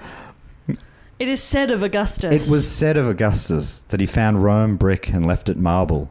The same is true of Warren and spin bowling. Oh, he's when Warren found spin bowling, it was a turd, and as now he's polished it. It's golden That's turd. beautiful. That's nice. Yeah, I love it. I, lo- I love how I, l- I think it's one of my favorite things. Sports journalists talking about it as if it's high art. Yeah. Which I mean, to me, I don't really get why it's you know we go oh actually it's not proper art like Yeah. it's like it's all fucking It's not like a paintbrush. it's all someone's passion. I don't Totally. know why we, yeah. But anyway, um Things can be done artfully. yeah You know, yeah. yeah. Uh, Warren's feats on the field were only half of his story You though. just say feet. You don't have to say feet. Warren's for- feats. If you've got Warren's You've feet. got- I know you've got two feet, but you just say feet. To I'm like, is Dylan. that wrong? That's probably not. Yeah, okay. Warren's uh, foots on the field. uh, only half of his story, his- what he did on the field. So now I'm going to talk a bit more about the colour and controversy provided the game off the field. Apart from a love of cricket, Dave, what is the other passion? You're talking about putting him on the spot. What's the other passion you and Warren famously share? What do we- We, Trivia. both love doing. We both love the work of David Suchet as Hercule Poirot. Possibly. Uh, that's unverified. Do you have a guess? Is it mu- Nippies. music? Baked beans. Oh, it is baked beans. I thought- Brilliant.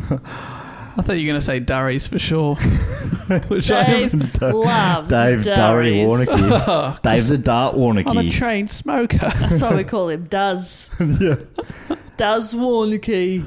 He yeah, he's loves always, a durry. whenever we record, he says, just popping off to the John. We know what he's doing. he's having a chuff. He's having a bloody dart. Ah, Oh. smoking like a chimney is. there was a story, I'm going to talk a bit about his smoking later, but there was a story that the team were going on a boot camp Mm. and they're like, all right, so um, when we're out there, it's going to be army style boot camp. No booze.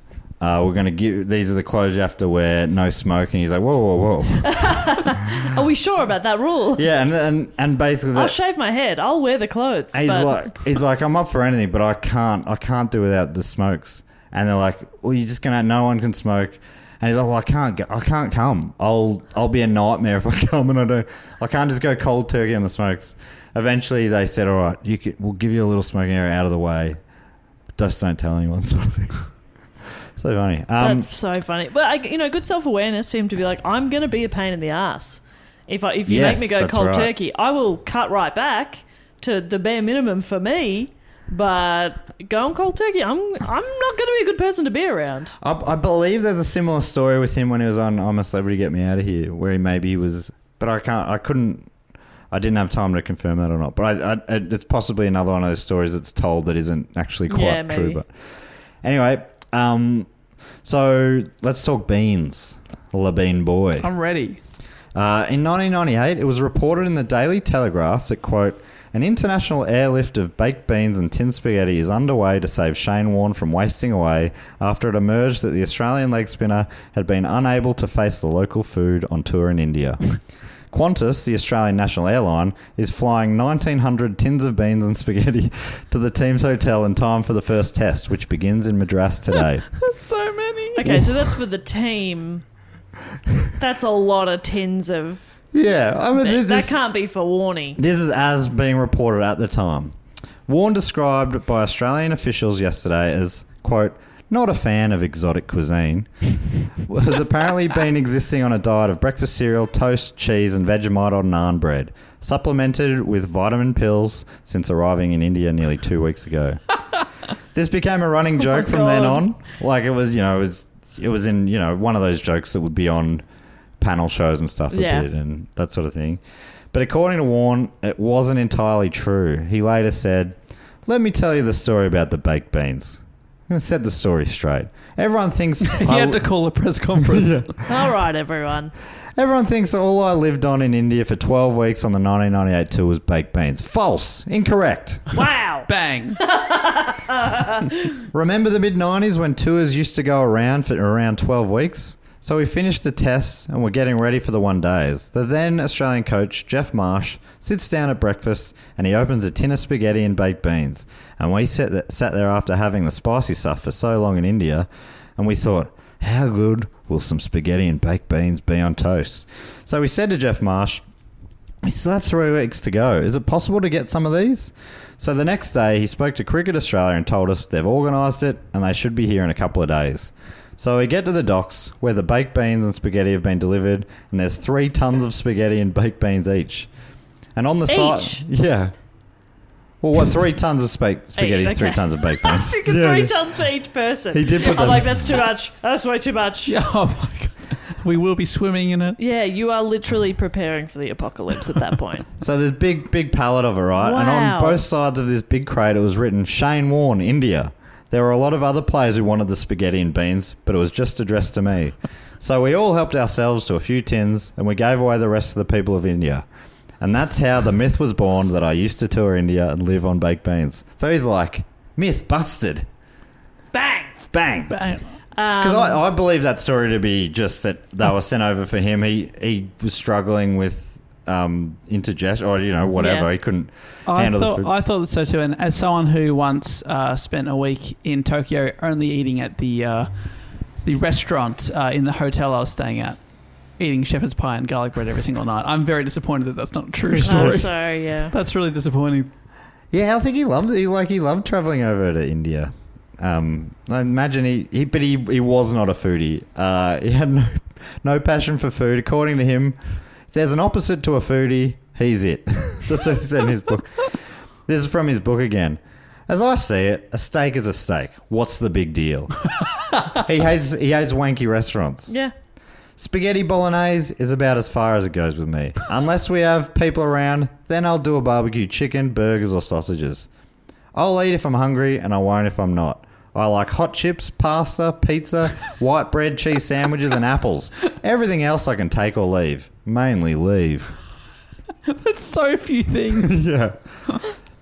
The- He tells a story early in the book about how he he used to eat everything at home when he was a kid, and that's that's just a strange story. One night, um, his brother Jason had an ear infection, and his mum knew this um, like home remedy that was uh, boiling an onion and getting the onion juice and putting that into the ear. oh God. So so that's what they did, and he's like, something happened, and the next night I didn't eat dinner.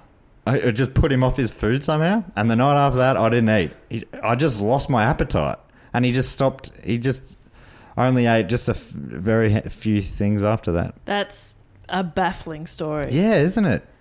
That I'm- something happened to his brother, yeah, and he's like, it put me off. But he was there. Was I mean, I- in my head, like she's boiled it in, and she's used all these um, things that they eat with, and then this squirting it into his ears, like oh, and somehow there's a gross association. But yeah, I My don't know. brother shot himself in the hand with a nail gun, and since he did that, I've not been able to tolerate the color green. I don't know what to, I don't know what to tell you. that makes sense to me as well. Yeah, I can't look myself in the eye. That's baffling. Also in 1998, one of the biggest controversies in Warren's career came to light. The Age reported on it at the time under this headline Warren, Mark War took Bookie's cash. Warren, Mark War took Bookie's cash. All right, I'm, I'm reading I'm on. listening. uh, writing two of Australia's greatest cricketers, bowler Shane Warne and batsman Mark Waugh, have been involved in a betting scandal that has plunged the game into one of its greatest crises of the modern era. The Australian Cricket Board confirmed last night that it had fined War and Warn for providing information to an Indian bookmaker during Australia's tour of Sri Lanka in 1994. But cricket officials have covered up the scandal ever since, and the players were fined in early 1995. So it came out three years later. Oh wow. Are you familiar with this story at all? No, not really. Well, Warney tells the story in his book, and his version suggests he was a lot more naive than dodgy. Uh, when on tour in Sri Lanka, Warren was at a casino. He loved casinos, loved roulette, loved blackjack, loved gambling. Doesn't sound like he was very good at it though. uh, and he he when he was there, he saw Mark Wall was this, with this guy. Went over. The guy introduced himself as John. John said he'd won a bunch of cash on the Aussie cricket team over the years and said, Here, have this $5,000 betting chip. Because Warner just told him that he'd done all his dough. And, he, and Warner goes, nah, I'm fine. I don't need your money. I'm, I'm, I'm okay. But then uh, the guy called him up the next day and said, Hey, come around for lunch. He said, Yeah, no worries. Any mate of Mark Wall's a mate of mine. If you come around if you want. They had lunch, and the guy again goes, Go on, it is five grand. I've, I, you know, I really appreciate all the joy you've given me or whatever. And he goes, All right, I'll take it. And that was it. He goes, And that was that. See, I love it. He says stuff That like was that. that. And that was that. When back in Melbourne leading up to the Boxing Day test, John called him at his hotel. It's out of the blue. This is months later. According to Warney, we had a general chat about cricket. There was no alarm bells when he asked how the weather was in Melbourne. I said, fine, bit overcast, but should be fine. Good forecast for the five days. Pitch looks good. I kind of chatted as you would to a journo if doing an interview. Dry pitch, might spin towards the end of the match. Should be good for me, blah, blah, blah. Yeah, cool, thanks, he said. That was it. They, he wished him a happy Christmas. He said, Happy Christmas to you too. Then apparently he was asked about this conversation six months later by team management, and he was shocked to hear he'd been caught up in a scandal. He was fined eight thousand dollars, and Mark Wall was fined ten thousand Oh, dollars. he's down three. Yeah. They weren't banned from playing, and there was no suggestion that any match fixing was going on, but their reputations were tarnished when the affair came out. Uh, yeah, it seems like they, back then, they were more like, let's just sweep this under the rug. This will be more trouble than it's worth if it gets out. But I, I I think they ended up going public with it because a journalist had heard about it. Right. Um, speaking of match fixing, Warren was offered two hundred thousand dollars by Pakistan captain Salim Malik to bowl poorly to force a draw against Pakistan. How much money? Two hundred grand. Four. And Warney at the time was on um, like twenty grand a year to play for Australia, and he was like, he, s- he said he laughed. He's like, "What? what? What are you talking about?" And he's like, Malik saying, "If if Pakistan lose, it's going to be real bad." He was sort of guilting him, saying it'll be bad. People, you know, bad things will happen to the players and stuff. And he's like, Wow. "What? What's going on?" He's like, "I can get you two hundred grand by tomorrow. You just have to bowl wide. We'll we'll leave it. We won't hit it. No runs will be scored. The match will end in a draw." Um, so uh, Warren was sharing a room at the time with Tim May, and he came back to the room. and He said, explained to Tim May what happened. He said, he said he, he wants to pay us two hundred grand for bowling poorly, and apparently Tim May said, you don't have to pay me two hundred grand for that, which is a good good line in the Bit of moment. fun. Love that. Bit of fun. Love that, Tim. It's also quite a serious conversation, but you you know you make it at light. He Yeah. Ah. goes, Nah, nah, nah. Only joking, mate. Only Let's- joking. That's mate. exactly how he tells it. He Yeah. says, "Wait, hang on, what?" and then he Hey, realized don't have to seriously- pay me two hundred grand for that. Nah, a bit of fun. We absolutely shouldn't do that. Of We- we course, should go That's- tell the coach That's right now. morally incorrect. they they tell the team management it gets passed up the chain eventually it leads to a hearing and malik's career is ended over it Whoa. funnily enough, uh, the game was real tight in the end. So Warren's like going, I want to win this even more than ever now. Um, and he bowled the last ball. It was they needed three more runs. Australia needed one last wicket. So it was like anyone's game. Warren s- steps up to bowl, bowls it. It goes. th- Uh, I think there's a stumping opportunity, but Healy misses and it goes through for four leg buys and Uh, uh, uh, Pak- four buys, and Pakistan wins. and um, I'd seen him tell this story somewhere on YouTube or something, and in the comments, someone's like, "Sounds like Healy took the money." Yeah, that, that was my first Yeah. thought. Isn't that interesting? But obviously, that, there's no suggestion of that. But yeah, Wow. Whoops. And the, also the umpire, Warren reckons that uh, one of the last two batsmen was plum LBW, and the uh, umpire gave it not out. I was like, the umpire take the money. Turns out Warren's the only one stupid enough not to take the money. Um, in 2003, Warren was again caught up in controversy when he was banned from playing cricket for a year for taking a banned substance. Remember this one? No. Um, as it turned out, the banned substance was a diuretic. Warner uh, said was given to him by his mum to help him lose weight. She was like, "You could, you could lose a few pounds." Oh, Feels mum. like people were going at him about his weight his whole life. Um, the diuretic also included ingredients that could be used as a masking agent against other prohibited substances. So it, it in itself was a banned oh, substance I see. and uh, Warren was returning from a shoulder injury at the time. Could have got a two-year ban, but um, I guess they took they believed his story Yeah. that it was in you know naive, Yeah. stupid, but innocent. God, that must be so hard though that you have to be so careful about everything that passes your lip, everything that goes into your body. Yes, Having to be so careful and hesitant about everything. I think, and- and as time goes on, professional sports people are more and more aware of it. There was Yeah. a Saints player around ten years ago who had an energy drink that wasn't just a mainstream one, Oh, and he got banned for a year. I vaguely remember that Yeah. actually. I think, yeah, um, Yeah, and how that basically crazy. that ended his career. you just haven't. You just like, oh, that seems interesting. Yeah, Have that's a drink. right. When but now they're like everything you have, you got to check. That must be awful. And even if you think about it, okay, they're professional sports people. They're they're putting their bodies under extreme pressure. Um, I can move wrong on the couch and need an anti-inflammatory. yeah. Um, you know, like just for them to sort of have to think so much about it and be like, what am I allowed to take for pain or for any other kind of medical issue that you might have? It's crazy. yeah. But also on the other hand, um, there are people who would say that that's the real. I, did, I just didn't know when it Yeah. is actually being used to mask them doing something dodgy. Yeah, but I guess so. yeah, and I s- just you would have like a team of doctors that you could ask, "Hey, can I have this?" so Yeah. you And that's their understand why job. there's a, there's hard and fast rules yeah. about so because But Yeah. imagine like having an, an energy drink and Yeah. that fucking your Yeah, career. yeah. Awful. and and then you know the the whoever's judging on it being like yeah we believe you but we Still. we can't if we bend Yeah. on this then it leaves a loophole for other people Whoa. yeah Oh, four. Whoa. wow bang Wow. according to a report at the time of the age warren said the fluid tablet was taken for the sake of appearance and before his shoulder injury proving he was not a cheat who had taken diuretics to mask other drugs to speed his recovery Warren said he had been doing a lot of wine promotions at the time. Quote, I'd had a couple too many bottles of wine and a few late nights, he said. I took a fluid tablet then. That was the first time she, my mum, gave it to me. It was to get rid of the double chin. Asked whether it was fair to say he had been stupid, Warren replied, Stupid's a harsh word. I don't consider myself to be stupid. I consider myself to be probably very silly. I should have checked. Uh, Warren said that he took full responsibility for his actions.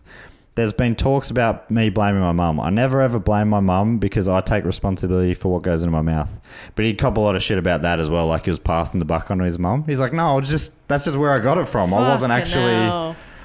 It was. It did. Like it does feel like ever people love to jump on him. Yeah. You know, th- they'd always take the negative side of things. Yeah. Uh, not everyone. I think there's probably 50 50. Mm. There was probably half who were doing the opposite of that. Uh, Warren admitted uh, that he should have listened more closely to Australian sports drug agency briefings on banned substances. But he said that just as when he was at school, he had not paid attention. so Warren had a year off cricket in which he spent some of his time as an unpaid mentor to players at the St Kilda Football Club. Ah. They they were keen to get him in, but the AFL didn't allow him to have a an official position, so it had to be an unofficial sort of. He also he wasn't So you're allowed. just to- like hanging around the boundary line. Hey, you doing well? You doing well? he wasn't Run allowed faster. wasn't allowed to practice bowling at any official cricket um, field or anything like that.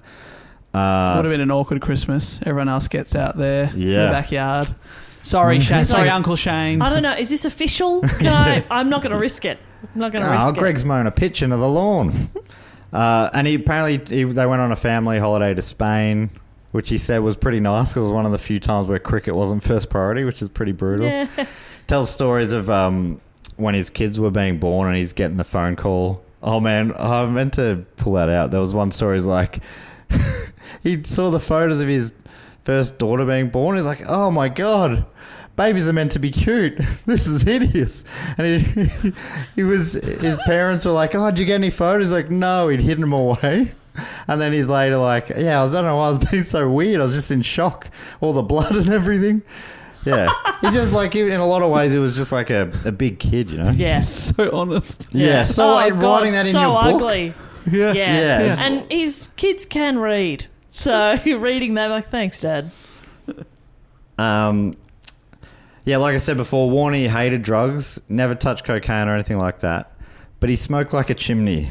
And according to his book, he took it up very young. This is from his book. When my brother Jason and I were 11 or 12, Dad caught us smoking and locked us in a closet. He said, If you guys want to smoke, here's a pack each. You're not coming out until you've smoked a Oh, lot. that classic it old. is a classic. I've I've, never, never- heard it actually happen. Yeah. And I've never heard it inside a, an enclosed space. Yeah, That would be making it- horrific. Yeah, that's right. Uh, he goes on. I was violently ill after a couple of smokes, coughing and spluttering, shouting, "Dad, let me out!" But Jay stayed in there for hours, smoked a lot. Dad, oh, this is fucking great. Oh, This Yeah. is the best. You're the Then- best dad ever. Thanks, Dad. Apparently, once he was done, he came out and said, "Any more, Dad? Oh How my many more you got?" God. Ch- That poor kid. We probably would have said it more like, "Any more, Dad? How many you got?" uh, despite attempts to quit, Warney smoked for the rest of his life. From that point on. Uh, yeah, pretty much. He- That's so I- bad. yeah, That's did, awful. definitely did not work. His dad's like, this is really backfired. Uh, in 1999, he was paid a big chunk of money. Seen it being reported as either 200,000 or a million. Wow. Could be- Like a, a Somewhere lot of these between things. that. It's a lot of money. Yeah, a lot of money. So he was paid that by nicotine substitute company Nicorette to quit smoking. The deal got a lot of attention as Warney was famous for his love of darts. Melbourne comedian John Safran tried to tempt Warren by sending out a remote controlled seagull with a cigarette in its beak onto the MC during a match. Safran was arrested for trespassing but was found not guilty in court. Apparently, it's the only time, you know, Safran's sort of a comedian slash journalist, uh, Slash author slash prankster. prankster. Yeah. All the pranks he ever did, that was the only time he ever was taken to court for it. For sending out a little remote control car Who with a took him to seagull on it. court? Do you remember? I, ge- I think it would have been the MCG. I yeah, it guess, doesn't uh, feel like sh- uh, Warney. No, would, Warney wouldn't. Warney would find that very funny. Yeah, I I would imagine. assume. He would have said, ah, you, f- you fucking. What have you been, a fucking asshole, hey? I don't know what that was. That was a very good Warney. Bah, bah, da, ba, da, bah. Uh, You know, Warney. Yeah, Tony Gregg, pretty good. Shane Warren. I don't know No, what that good. was. Needs- I needs Oh, don't know work. what that was. I'm Needs work. tired. I'm tired. Hey, I'm tired of listening to this. I've had enough of this. I've had enough of your tomfoolery. So days before the four-month sponsorship ended, he was out drowning his sorrows at a bar in Barbados, Bar- Bar- Barbados, Barbados, Barbade- Barbados. Barbados, after being dropped from the team mid-tour. Sha uh, uh, Steve Waugh, they, they, they were mates early on, and then they really had a big falling out. And they were vice captain and captain. And Warren hated how Steve Waugh was like, respect the hat, the baggy green cap. It's all about the cap. And actually, like, literally respecting the hat. Yeah. And Warren's like, this is a bit ridiculous. It's more about the symbolism of the hat, I would have thought. yeah. uh, but- You're literally telling me not to look at your hat in the eyes. so they had a falling out about this and about a few other things. And um, Warren was out of form on this tour. And Steve War, the on tour, the selection committee was the captain, vice captain, and coach. And War's like, I don't think you should play this next ta- test, Warney. And Warney's like, oh, no, no, I've been out of form, but it, I'm just coming back from the injury. I'm feeling better with every day. It's about to click. You can definitely play me. I'm feeling feeling Yeah. good. Um, War asked the coach. Coach said, "No, I reckon. I think it was Rod Marsh at the time. Uh, she said, or Jeff Marsh, one of the Marshes." And he said, "No, I, I reckon we play play Warney."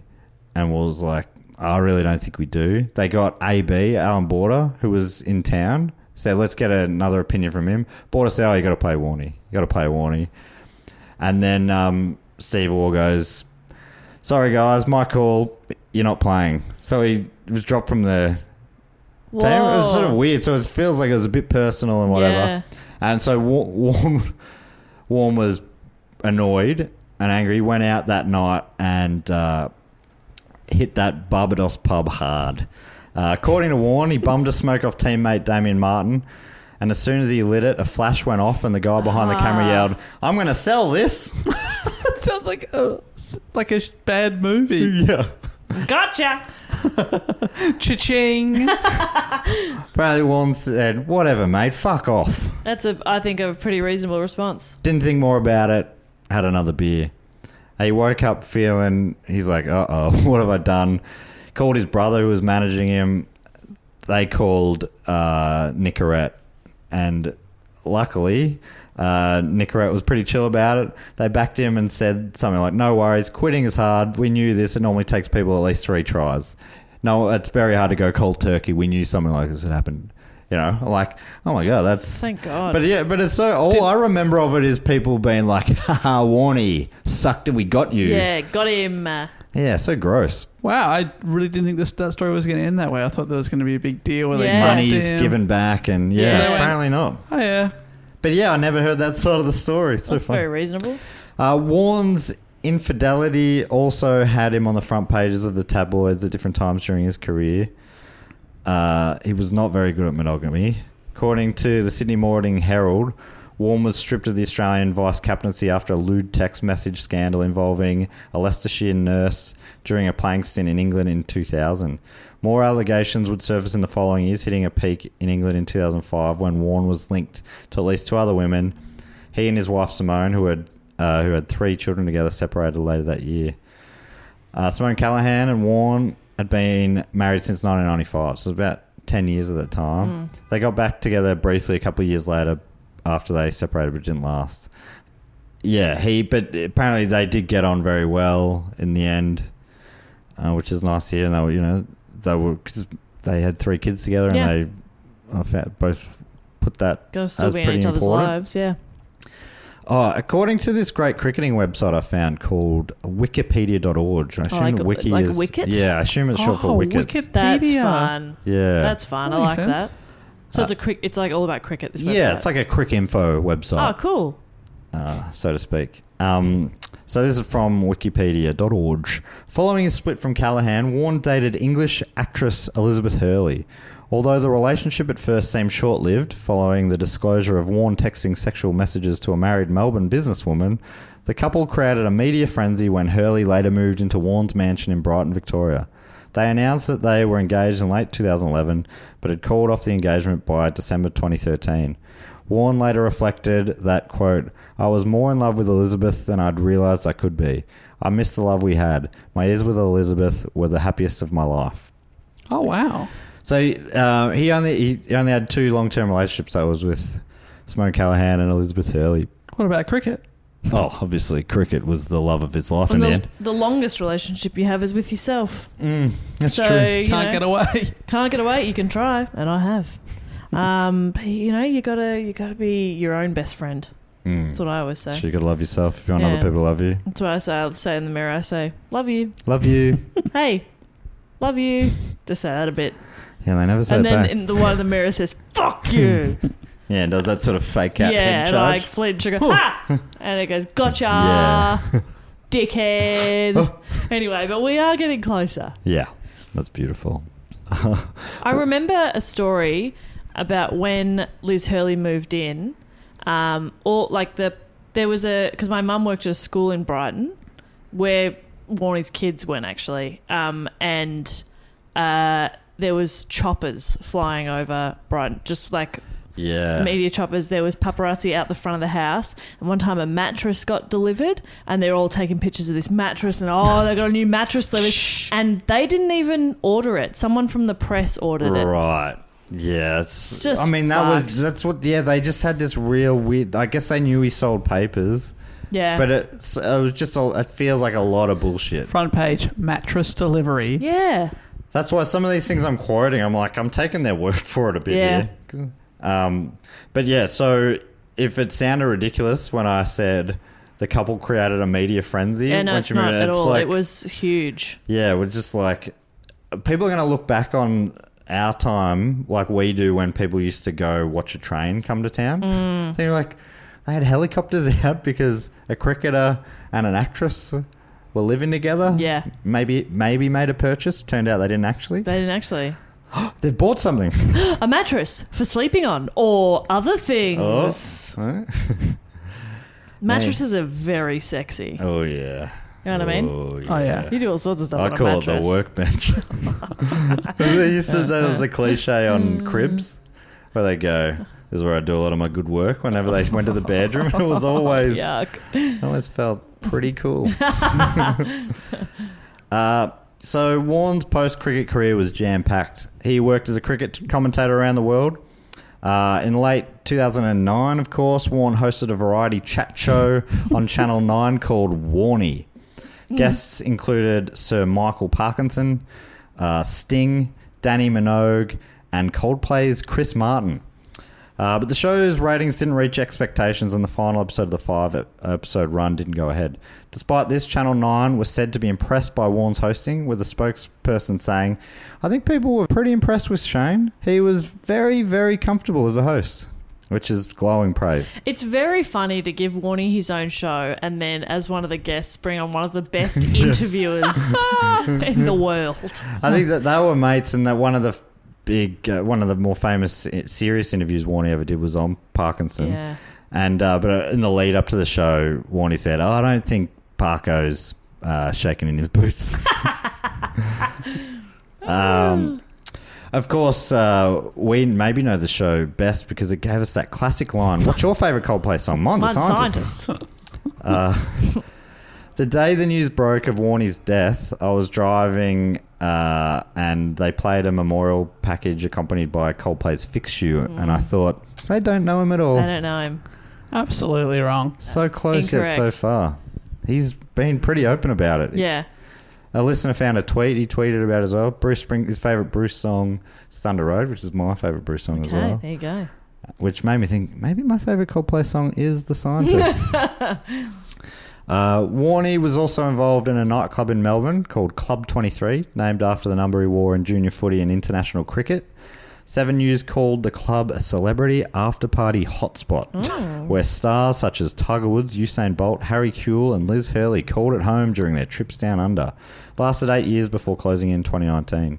Uh, I never got to go there. Did you guys No, go? I've never been there. Where It was, was at, it? was at Crown, Ah. which he lo- he just loved casino, so yeah, makes sense. uh, it was attached there. Warren's other business interests included he had, he had a lot of things during his playing days. His first big, he was he was like I was earning twenty grand a year, and that that slowly went up. Mm. But uh, after a few years, he started getting. Um, endorsement deals and Yeah. that was when he started earning proper That's money the big cash. nike he had this nike one and he was flown over to nike headquarters and he hung out with jordan and Whoa. um, yeah, he designed his own Shane Warne shoes, uh, like Nike Air shoes. Were they like Michael Jordan? Uh, this is Shane Warne. He's kind of the Michael Jordan of cricket. Cricket, cricket is, is sort of like the- that. yeah, wow. I mean, what a life, hey? Um, Yeah. Packed a lot into 52 years. Just yeah, just a kid from the s- the burbs. Yeah. Um, oth- another one of his business interests uh, was seven zero eight gin, named after the amount of Test wickets he took. Uh, so you can drink like Shane. Uh, and I don't think I can drink like Shane, actually. And from 2020, you could also smell like Shane when he released SW23 by Shane Warne, the debut fragrance. That's the full title. Uh, which, according to the company, quote, exudes sophistication, sensuality, and warmth with sumptuous ingredients that envelop, env- envelope, envelope, envelop the senses. Why did I do that to myself? I'm sorry. Uh, but anyway, yeah, I've got to get myself some of that. Um, Yeah, get yourself some SW23. of the scent, Warney said, I've had some good feedback from women. They seem to like this. People will notice you wearing it and they will comment on how wonderful you smell. they notice you wearing it. I love it. i got to that get smell? Oh, some. you don't stink. Huh. You smell less like cigarettes That's interesting. than usual. He was like, yeah. Uh, all profits from the sale of the cologne went to Melbourne based children's charity Deck My Room, which provides decorations for the hospital wards of pediatric and young adult Oh, patients. that's nice. That is very nice. He was very. He was often very charitable. He did Yeah. like the whole way through his career, and a, a lot of it goes unnoticed. Yeah. people. No, You'd kind of hope so in a Yeah. way, wouldn't you? Because if it's really flashy, it's like, who are you doing this yeah, for? yeah. So uh, um, I saw just a, a friend on Facebook. I think had um, they were talking about how uh, they were involved in a in a com- in a, a charity with uh, sick kids, and they went out to sort of like a Ronald McDonald House type thing. Yep. and he bought three buses for them just to be able to take the kids back and forth. Oh wow. And that was something like no one ever heard. She only knew about it because you know she was involved. Yep. Uh, so yeah, I think there was a, a lot of that sort of stuff going on behind the scenes. Um, most famously of his uh, recent years, he donated his famous baggy green hat, which we know he didn't, Didn't put up on a respect. pedestal. Yes, quite Steve was like, I'm not Tugger." going to fucking sell mine. I Yeah. still sleep with that. And when I say That's sleep my with it, I mean favourite child. in the biblical Yeah. sense. I have sex with this hat every night. This hat is my wife, and I will not be selling my wife. His nickname is Tugger. And he had that little red rag. That's right. Oh my god. little red cum rag. anyway. Uh, so yeah, Warney auctioned off uh, the hat, the baggy green, after the devastating bushfires of a couple of years ago, and it sold for one million dollars. Wow. It now resides with Don Bradman's at the Bradman Museum in Barrel, which That's is so so cool. So you nice. can go to this little country town in New South Wales and see Warney's hat with the Don's side by side. Very That's cool. beautiful. Uh, Warren also launched. Is it not? That's not quite Oh, selling it. That's beautiful. Oh, that's nice. That's a nice touch. Nice, that is. It is a nice. Uh, That's Wa- beautiful. Warren also launched the Shane Wow. Guys, I really, It's like a sham wow, but it's a shade wow. Shane, I really appreciate this this uh, this sign, but you have misspelled mine. I'm not Shane Wow, and I'm not a span bowler. I'm, not not a a spanner. shocker. I'm Australia's most famous spanner. The Shan Wow Institute for d- the Dyslexic. Shan Wow. Oh, Shane Wow. So he launched the Shane Warne Foundation in 2004, an Australian not-for-profit organisation with the intention of assist- assisting seriously ill and underprivileged children and teenagers. Uh, Warren worked hard for the foundation, but it also hit controversy due to uh, mis- alleged mismanagement. According to Wikipedia.org, that great cricket info website, Consumer Affairs Victoria commenced an investigation in 2015 into the foundation after it failed to submit financial returns. Financial returns in 2014 had revealed the charity spent $281,434 on fundraising during the year, but its efforts only r- raised two hundred seventy nine thousand one hundred ninety eight dollars. You know, um, net loss of a couple grand. Newspapers alleged that the organisation was only donating sixteen cents in the dollar of its income. During one year, the chief executive of the foundation, his brother Jason, was paid a salary of eighty grand, whilst only fifty four thousand six hundred was distributed to beneficiaries. The organisation spent more than three hundred thousand dollars on catering, alcohol, and prizes for events, while posting significant annual losses. In January 2016, in response to what it termed unwarranted speculation, the foundation announced its intention to distribute its final funds on the 18th of March 2016 and closed down. So it ended up closed down. He, in his book, he talks about it a bit like uh, it was, it got a real bad rap. It's, you know, it's been misrepresented. Mm. H- How do you know? I don't know. I'm just, I mean, I'm reading Yeah. off Wikipedia, so Yeah. obviously a pretty handy and comprehensive resource there. Yeah, and always 100% accurate. but uh, in 2008, Melbourne singer and actor Eddie Perfect wrote and starred in Shane Warne the musical. Yeah, of course. Which went on to win the 2009 Helpman Award for Best New Australian Work and the 2008 Green Room Award for Best New Australian Musical. While initially superstitious of the project, Warren later gave his approval after watching the show, saying, I think Eddie and his team have written the musical in a respectful and sympathetic way, and that they have captured my fun larrikin side. The Herald Sun's review of the show said, the musical is a wild, funny, outrageous, and by the end, surprisingly moving account of the champion spin bowler's life so far. Among the fun, there's genuine respect for Warren's enormous talent, but it doesn't gloss over his personal failings. I, lo- I, lo- I re- really respect how uh, when uh, uh, something like that is both making fun of you and you know it's, it's Yeah. uh, and he can go along and be in on the joke and go, yeah, no, they've done well there. Yeah. You know, rather than feeling defensive or Yeah. attacked or embarrassed. Yeah, it's cool. Love that. Uh, one of my favorite things. This is, I think, the we're getting to the end of the report here. But one of my favorite things about Warren's post cricket life was the mural he commissioned for his house. Do you know this one? Yep. It's uh, I'll show it just for Bob, but I'll, I'll I'll post a photo of this on social media. Um, so it's basically his dream barbecue scenario. Uh, so I'll just give you a quick look, Bop, and then I'll talk talk everyone through it. So you got okay. Jolly, Game of Cards here, and Jack Nichols. So Okay. Holding a VB slab. And that's at his house. That's at his house, or it was at his house, yeah.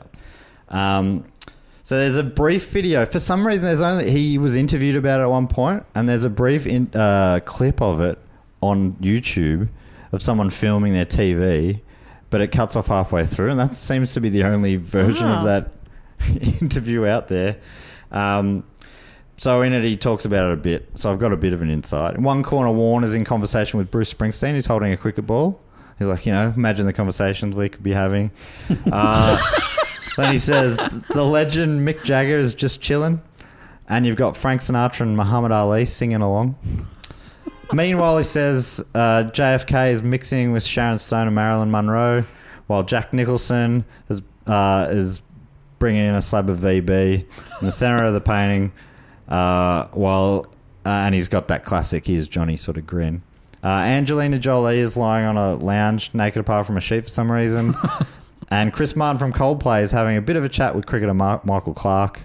Elvis and uh, James Dean also feature, as well as Sean Connery as Bond playing poker with um, some of his Some poker dogs. Jo- was it with Joe? Was it Joe Hashem? I think he was a, like a famous Australian poker player who was mates with Warney, who was there too. What? Um, yeah, so pretty great. And I don't know a lot about art, but I know what I like, and I don't hate this. uh, in fact, I fucking love it. Uh, the media was very snooty about it, of course, course they like are. they have been with it. It feels like a lot of s- stuff with him is kind of classist Yeah. bullshit. Yeah. There's an article on uh, stuff.co.new Zealand which uh, writes In a terrifying insight into the mind of Australia's former king of spin, Shane Warne's ultimate fantasy has been revealed in a painting that takes centre stage in the study of his Melbourne home. Presumably, Gandhi, Nietzsche, and Beethoven didn't make the cut. Uh. I mean, y- yeah, it, you're right. It is kind of classist and, but like, it's a bit of art for his house. yeah. Who gives a shit? It is Why also used? very funny. Oh, it's Come on. very no, I mean, funny. I love it. It's very but I don't- funny. I- It's just so funny to be like, hmm, Oh, and yeah, criticizing him for not having people you think Yeah, are deserve more more, worthy. admiration. It's I- weird, isn't it? could not tell Like, I agree. them I to don't- fuck off any I further. don't want that painting. I wouldn't commission that painting. I mean, I would. I'd just, I'd go. Just a quick change. Can you get me in that conversation with Warney and Bruce? yeah. Was Michael Clark a good mate of his? He's got yeah, the they were call great up. mates. Yeah, he talks about it on how they're on tour and and when his marriage was falling apart, that Clark would just he'd just sit with him for hours, just sort of keeping him company That's nice. when he's really battling. Yeah. That's mateship right there. Um, You know what I mean? yeah. bloody hell, I bloody do. Bloody oath, mate. Anyway, all good things must come to an end, and sadly, this one came to an end way too soon. Mm. On the 4th of March 2022, at the age of 52, Warren died from natural causes, pr- probably a heart attack, on the island of Koh Samui in Thailand. Koh Samui, which we've been to, is where I, I told uh, a crowd the story of Booney. Oh, flying here. yeah. Uh, his final, uh, sorry, his death came on the same day as that of fellow Australian cricketer Rod Marsh, to whom Warren paid tribute on Twitter only a few hours prior to his own death. Six days after Warren's death, his body was returned to Melbourne on a private plane from Thailand. His statue at the MCG was flooded with tributes, including flowers, VBs, cans of baked beans, and packs of darts. Uh, The sculpture of Warren mid delivery, which stands outside Gate 2 of the famous venue, has been transformed into a makeshift memorial with dozens of floral bouquets, bouquets sprawled around the pedestal. This is from Sky News. Uh, the site was visited by Warren's three children, Brooke, Jackson, and Summer, and their mother, Simone Callahan, this week.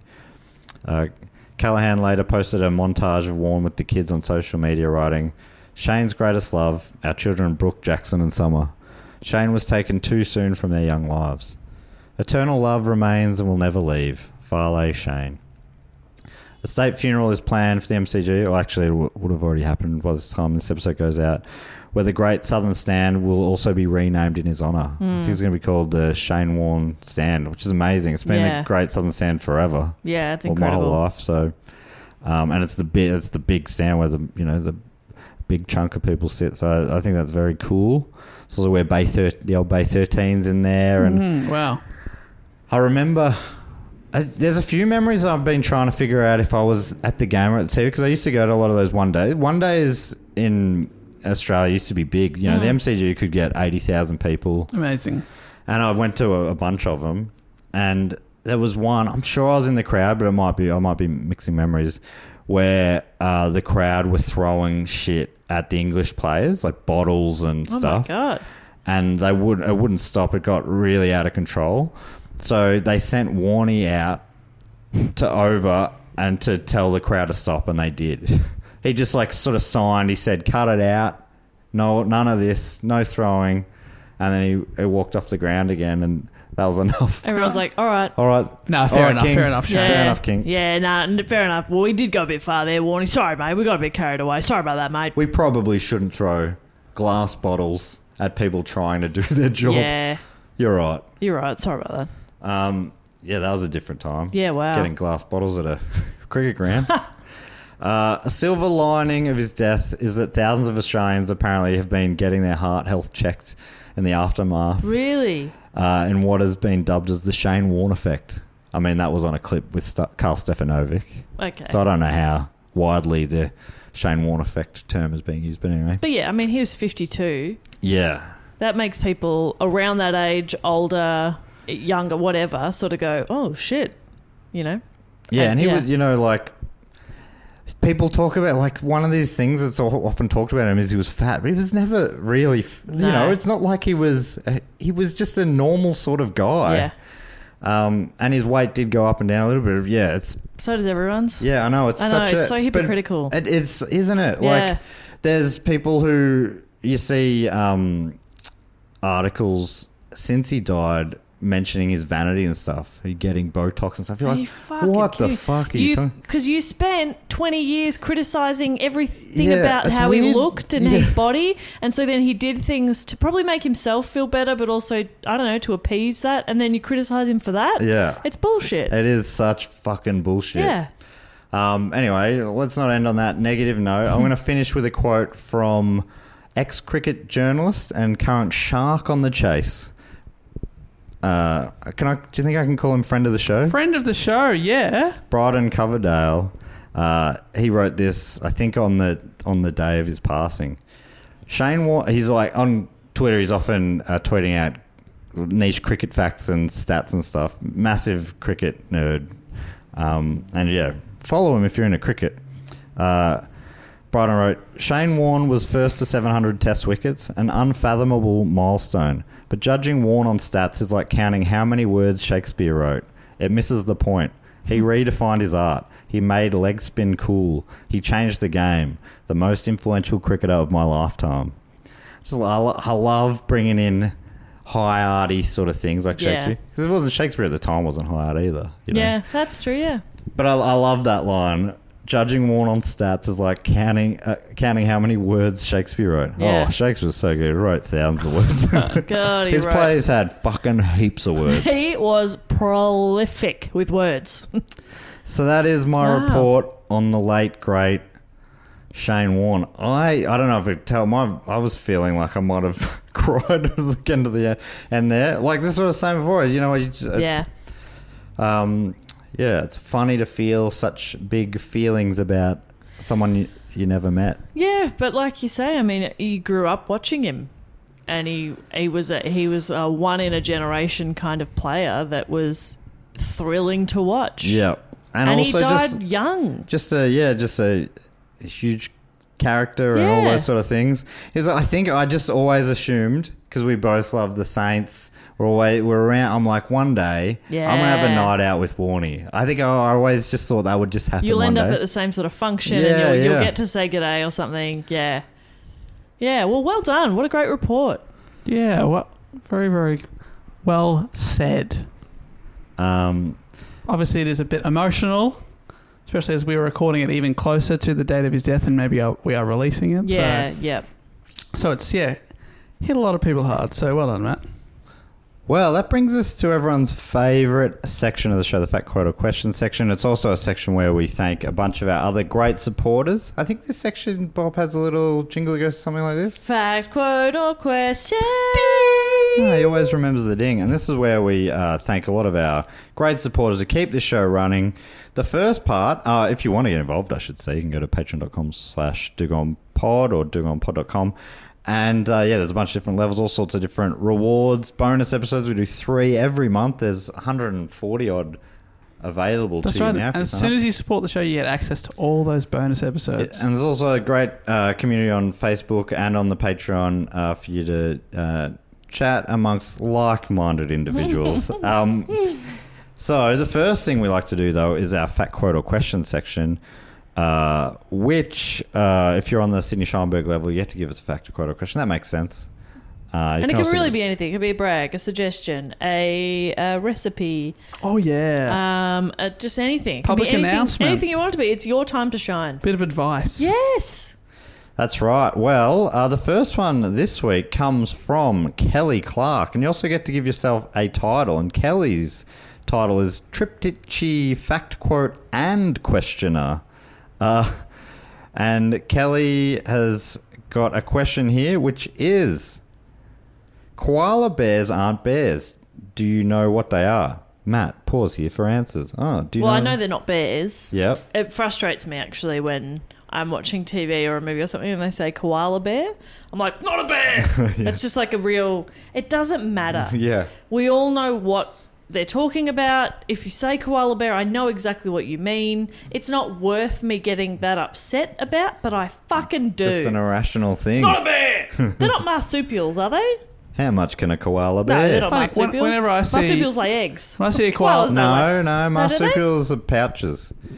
Ah, Uh, yeah, yeah. Sorry. I'm thinking- monotremes are egg laying Thank you. marsupials, like egg laying mammals. egg laying Platypus. mammals, the platypus and the echidna. Yeah, It's funny, every time I see a koala on TV, I yell, out, It's not a reptile! yeah. Just but instinctively. nobody says it. Nobody says, "Oh, it's a koala lizard." Yeah, they don't. Idiot. Yet. So it's not a bear. What is it? Cute. To some sort of fluffy mammal. Uh, Kelly says they're criminals. Yeah, they're fucking criminals. Koala bear fingerprints are scientifically indistinguishable from finger fingerprints under forensic analysis.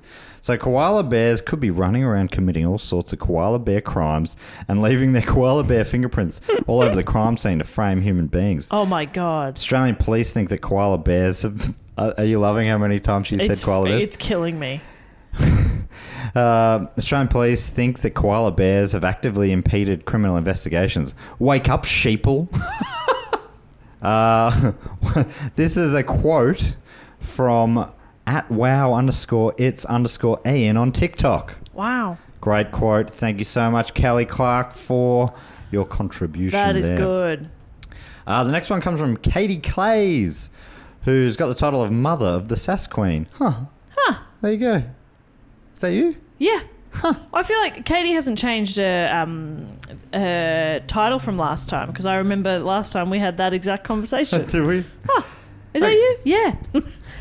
Uh, Katie's offered a fact, which is three fun facts about broom, Western Australia. One, gabinge, a bush fruit found in Broome and on the Dampier Peninsula, is known to have the highest vitamin C of any fruit in the world. Oh, cool. Uh, Ah, Gabinge Take is a that, good name. oranges. Yeah, sucked Idiots. in. Two, pearl meat is a delicacy in Broome and retails for around $150 per kilo. Pearl meat. Yeah, I guess it's in the. Is that, Yeah. does that mean in the oyster or I whatever? guess so. Or the clam? Where do you get a where do you get a pearl? I don't know. Talking to the wrong Or is person. this totally something else entirely? Is pearl an animal that I just haven't heard of? Was Pearl a person? Oh, she just has a she's a great butcher. Pearl's meat. And Come on down. Come on down to Bell's Meat. We're closed Saturdays, which is a bad business decision. But anyway, I love watching the get big games. So I'm three, closed. three. Before the Levy Bank was built in 1974, cinema goers at Sun Pictures, the world's oldest outdoor cinema, would lift their feet as the tide came in. Oh, that sounds awesome. Rumor has it that you could catch a fish during a screening. That is so Whoa, cool. That's cool. I saw a great video during uh, the recent flooding up north, and obviously it was a t- tough time. But there was one great video of a guy on a, on the pokies with the window open, and the water was up, and he had a fishing rod out there. So he's having a drinking a beer on the pokies while fishing out the window. Ah, It's really and they try- say men can't multitask. He's really trying his luck. Uh, so uh, Katie says, I share these facts in the hope to entice you to come and do a live episode in Broome, which would only be a 10 hour drive from my place. So I'd for sure make the trip for you lot and some Broome time. Little context on my title my four year old daughter must be taking tips from the Sass twins as she's literally, uh, she's really testing me with her sassiness. Thank you, Katie Clays. That's great, Katie Clays. I haven't been to Broome. I would love to go. I'd love to go to Broome It's a too. long way away, but I'd love to It be is a there. long way away. I think my um uh my brother is you know in that area, and we're we're we're thinking it would be nice to go and visit him because I haven't seen him for a while. But it is a long way to go. Sounds like it could be worth the trip Oh, my with God. those three facts. Absolutely. Next one comes from Ben Johnson, who has the title Hi, I'm American actor Ben Johnson. You may remember me from such films as She Wore a Yellow Ribbon, Wagon Master, and Chisholm. I do, Ben. uh, ben has got a question. Hi, Matt. Can you read this first part in a joke nasty way? Like mean it, like mean but fun. Also, wink at Dave so he knows it's a joke. All right, I'm looking. Oh god, also, it's gonna don't be brutal. read out this bit. Thanks. Oh fuck! Well, I mean, you don't read it till you read it, so that's fair I've enough. said that you're said that many times. Yeah. I That think was- maybe Ben was hoping He that was, would happen. yeah, he's probably. That was Or a not. test. That all went I failed. exactly as he planned. Now Uh, do the mean bit. All right. Question: How long does it take to read one fucking book? Answer: I'll let you know when the book cheat episode comes out. is it because is Ben was he the one who commented something and you stopped uh, doing? Was that Ben? Or is this a different thing? Uh, Which one of your many book cheat beefs is this about? Ben is uh, wanting me to read A Brief History of Time by Right. Stephen Hawking. Uh oh. The pitter patter of a little dog. Hey, Oh, yeah. Hello, Goose little is dog. home Hi, Goose is Um, after home. a long Also, hard day's work. I'd love to point out that you didn't fucking wink at me, so I didn't get any Oh. of the humour. It just was, came across as an attack, Ben. Okay, well this makes sense because there's a bonus fact. When Stephen Hawking was diagnosed with motor neurone disease in 1963 at the age of just 21, he was estimated a life expectancy of two more years, but he showed those doctors the metaphorical middle finger and lived for another 55 years, dying in 2018 at the age of 76. Today, Hawking is buried at Westminster Abbey alongside the likes of Sir Isaac Newton and Charles Dickens. Hi, What did you think of that fact there, Goosey Boy? what do you think? That's me. That's me. Hey, Goose. I guess he. Hey, pop, pop. Oh yes, I can hear it. It's coming through loud and clear, Just a- Goosey. oh, he. Uh, any any retort to Ben? Ben, I've been doing a lot of reading in my little break from book cheats, and uh, when we come back, some new books will be covered. Yeah, he's been doing some reading, like vows. Yeah, that's Yeah, right. how Reading out about my vowels. Um, uh, ben, you just got to stay tuned like everyone else. Book cheat. We'll be back soon, and we'll see. Will I cover Book Stephen cheat Hawking? will return. uh, thank you, Ben. And finally, from Daniel Ryan, aka Dude Who Can't Think of a Good Title, uh, has got a brag. Love a brag. Love it, bro. We love to see it brag.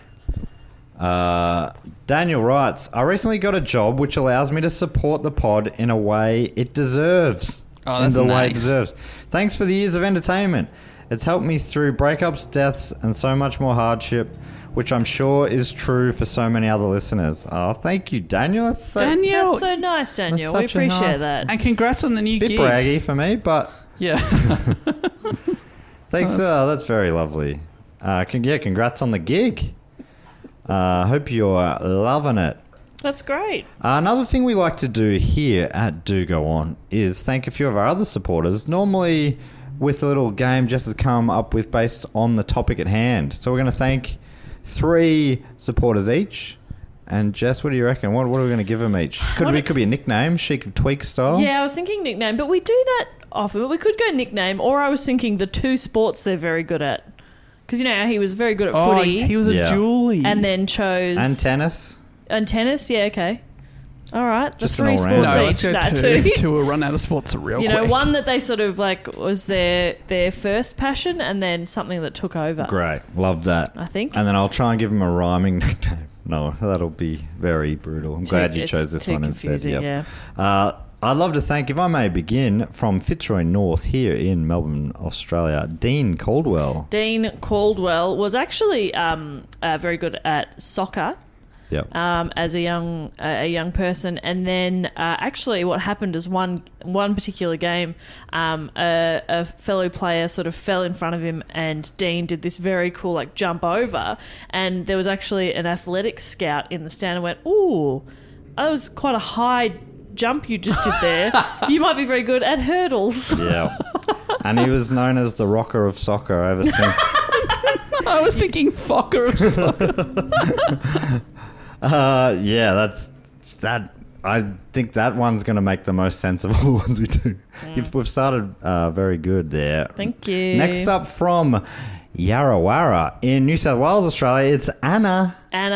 Anna, of course, uh, very good swimmer growing up. Yes, one of the Anna, uh, best. Anna the fish, they called her. She uh, she booked she booked a table Mish Fish. she booked a table at uh, her local swimming club, but there was a bit of a mix up, and she accidentally booked the pool table inside Oh, yeah. the clubhouse. Yep. and was very good at it and became snooker world champion. Whoa. Left the pool behind. Wow. Ah, the puker Well, of yeah. snooker.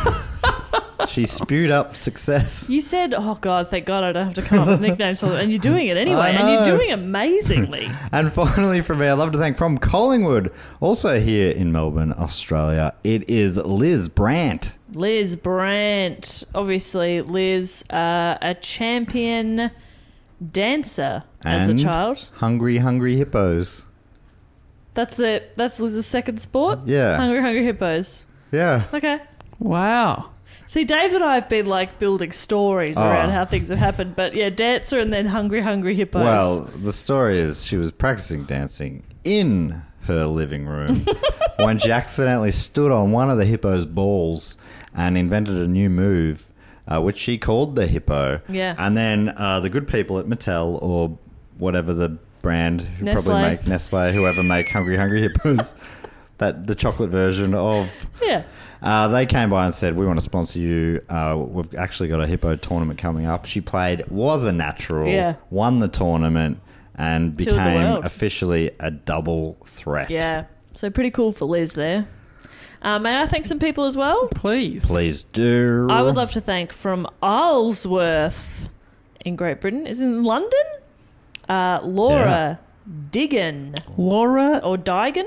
Laura Digan. Laura Digan. bowling down Dargan's Alley. Beautiful ten pin bowler. Forgot what Yeah. the next part of that was. I was going to say ten ten pin bowling. pin bowling. Yeah, Yep. so a real good ten pin bowler. Yeah, wow. Uh, and after that, um, one time uh, the cleaner was uh, early cleaning the lanes, and Laura uh, broke his ankle.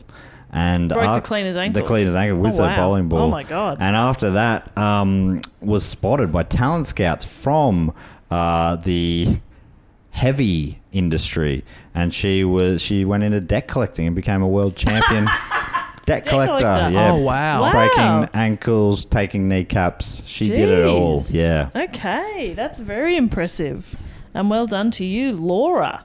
Uh, I would also love to thank from Hastings here in Victoria, Heidi Russell. Heidi Russell, of course, started out as a, uh, a, a fencer as a child. Yes. Yeah, a lot of children Mm-hmm. started sword play. Yeah, yeah. Oh, On sword- guard.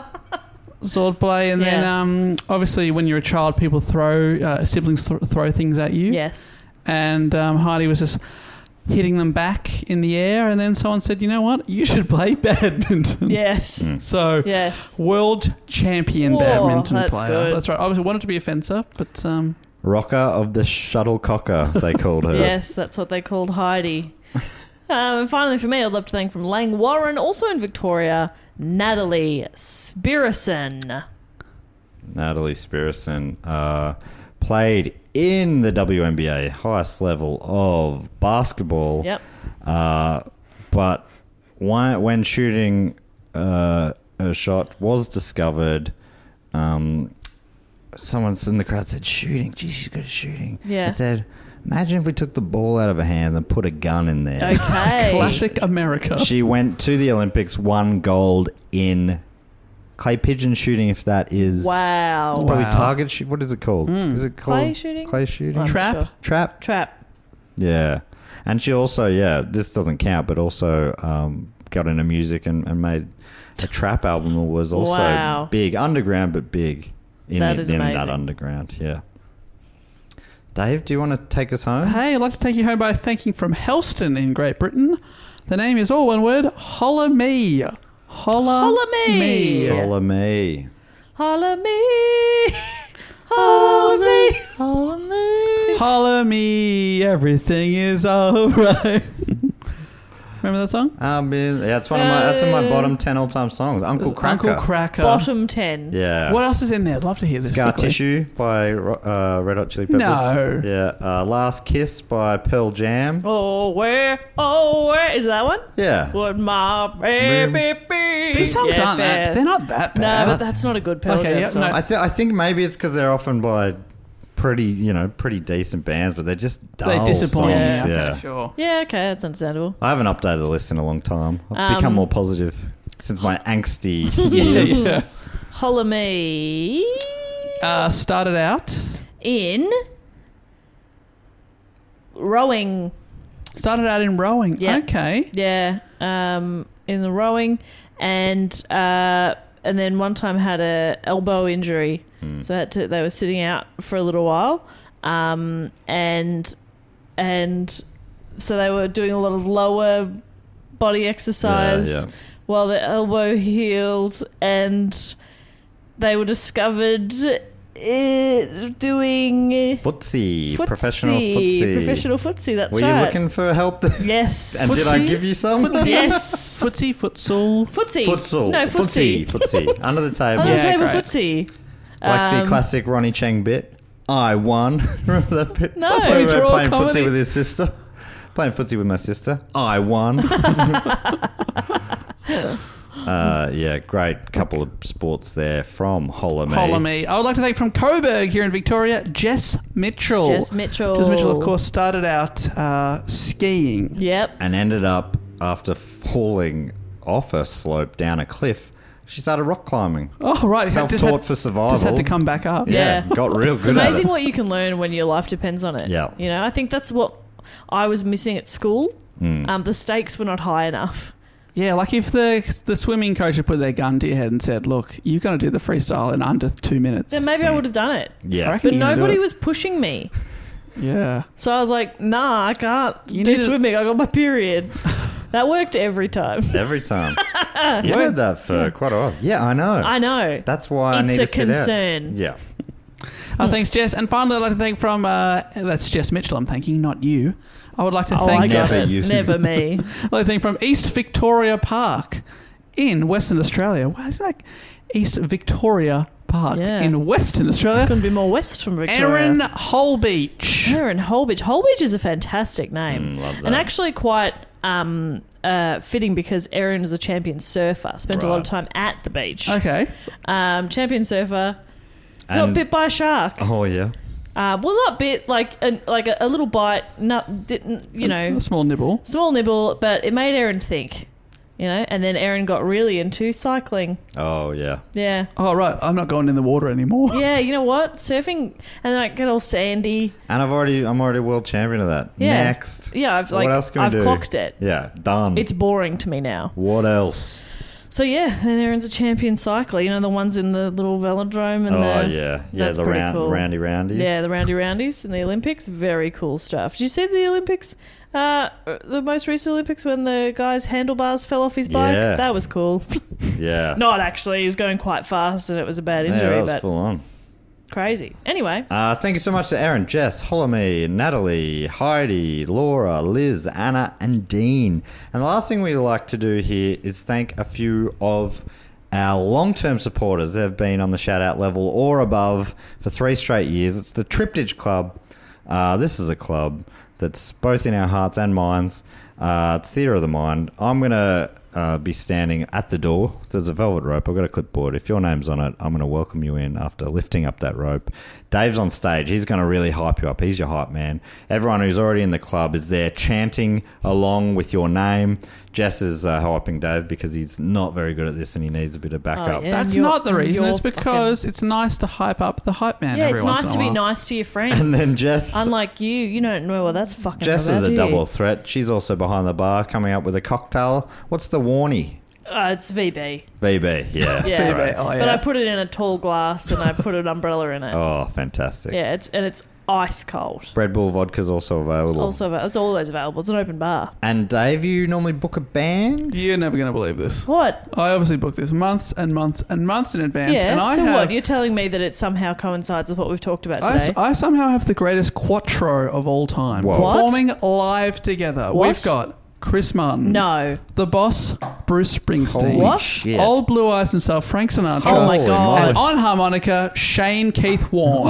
Whoa. All performing together. Like that that, is not- I time. didn't mention that story, but he did play harmonica with Coldplay on stage. at a I big- saw them. I was Oh, at that gig. really? And it There were was two. We've talked about one of that. the most. Uh, Amazing. the whole crowd was like, "Is that Shane Warne?" That's so cool. it was very uh, surprising, but now a great memory. So, so cool. And then he, but he, he was honestly, he was in key. He was a decent harmonica player. So Love Okay. that. him with the boss, uh, Quadruple Frank, threat. and, Wow, that'd be beautiful, Chris. and Was it Chris Martin, of interesting course. that you didn't have Muhammad Ali there singing along like he is in the mural? Famous. Hey, you can't get everyone. No, that's true. We'll, we'll try. We're still working on getting yeah, Muhammad that's yeah, another right. I, time. I contact these people all the time. yeah. All right, so we got seven inductees. Are you ready to bring them in? Are you ready to not be a, a grumpy, negative ass when Dave does an Mm. amazing job? Okay. Dave used to do such a great job. Oh Don't get my me God. wrong. He used to a When, while back. when? when did I do a good job at this? early, Come on. da- early days, but uh, I feel like you've lost the passion. Anyway, let's see if it has returned when we welcome in from Seattle in Washington, United States, Stephanie P. Stephanie P, the one for me. Come on Yeah, down. Stephanie. Oh, maybe he is back. And from Four Ways in ZA. Is that Switzerland or something? No. Where would I get Switzerland from ZA? Uh, So, hey. ZA. Geez, that's halted. Yeah, it could be. ZA. Oh, South Africa. ah, Oh, pardon us. uh, from South Africa, from Four Ways in South Africa. It's Beatrix Williams. Beatrix Williams uh, from Four Ways. Four Way, stop. Everyone stop. Beatrix is here. yes. Come on. Come, Come on just- through, just Beatrix. Keep talking. don't, Just know if keep I, don't know if I fully understand. But from Shut up. Covington in uh, Kentucky in the United States, it's Ray Jan Wilson. You can call him Ray. You, can, call, him, Ray. Jan. you can call him Wilson, but we'll call him Ray Jan Wilson. Yes, and From- welcome. St. John in Indiana in the United States, it's Kathy Payonk. Oh, Kathy, pay on. P- Kathy's paying off. Paying off. Yes, From Zephyrillis in Florida in the United States, it's Albert Favre. Sorry, that, pr- that really that pronunciation really threw me off. Albert Favre. Favre. Just your lack of confidence in the, in the word was very funny. Um, Favre. Al, You're my Al- f- you're my favorite. oh. yeah. Okay, great. Yes, good. From Oxnard in California in the United States, it's Brian Stafford. We're running out of steam. We really are. You were on the momentum. Oxnard is a foxnard. Yes. Yeah. And Brian. finally, from Austin, Texas, stay weird in the United States, it's Alec Ruiz Guerrero. Ruiz, more like Rules. Yeah, Alex Rulers. Welcome into the club, Alec, Brian, Just Albert, really helped. Cassie, Rayjan, Beatrix, and Stephanie. Yes. And that brings us to the end of the episode. Pop, what do we have to tell them anything before we go? Just if you want to suggest a topic, you can do so. Uh, there's a link in the show notes. You can also do it at dogoonpod.com. Uh, and you can follow us on all social media, Do Go On Pod, um, across all those, and dogoonpod at gmail.com if you want to flick us an email. Love that. Nice. Hey, we'll be back next week with another episode, as we always are. But until then, I'll say thank you and I'll say goodbye. Later. Bye.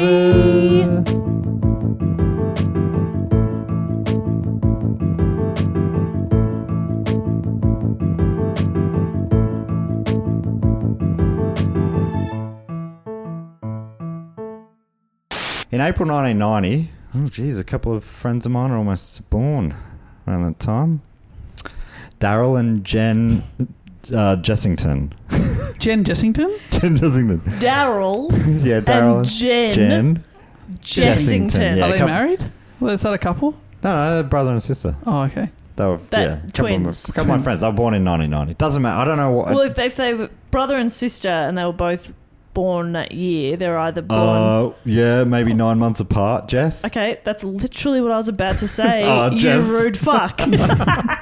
One was born I early in don't- the why- year. I'm not sure why you brought up Daryl and Jen, but yeah, they're great Daryl and people. Jed Jessington. Yes, let's move on. They They- sound, Looking around the room. they sound so hot, though. They sound really hot They're and cool not annoying at people. all. No way. And they've definitely fucked. oh, for sure. Not But each not other. Not each other. Not each other, to be we very did say clear. they're brother and sister, but Mom deserves better than a drugstore card. This Mother's Day, surprise her with a truly special personalized card from Moonpig. Add your favorite photos, a heartfelt message, and we'll even mail it for you the same day, all for just $5. From mom to grandma, we have something to celebrate every mom in your life. Every mom deserves a Moonpig card. Get 50% off your first card at moonpig.com. Moonpig.com. Mom deserves the best, and there's no better place to shop for Mother's Day than Whole Foods Market. They're your destination for unbeatable savings, from premium gifts to show-stopping flowers and irresistible desserts. Start by saving 33% with Prime on all body care and candles. Then get a 15-stem bunch of tulips for just $9.99 each with Prime. Round out Mom's menu with festive rosé, irresistible berry chantilly cake, and more special treats. Come celebrate Mother's Day at Whole Foods Market.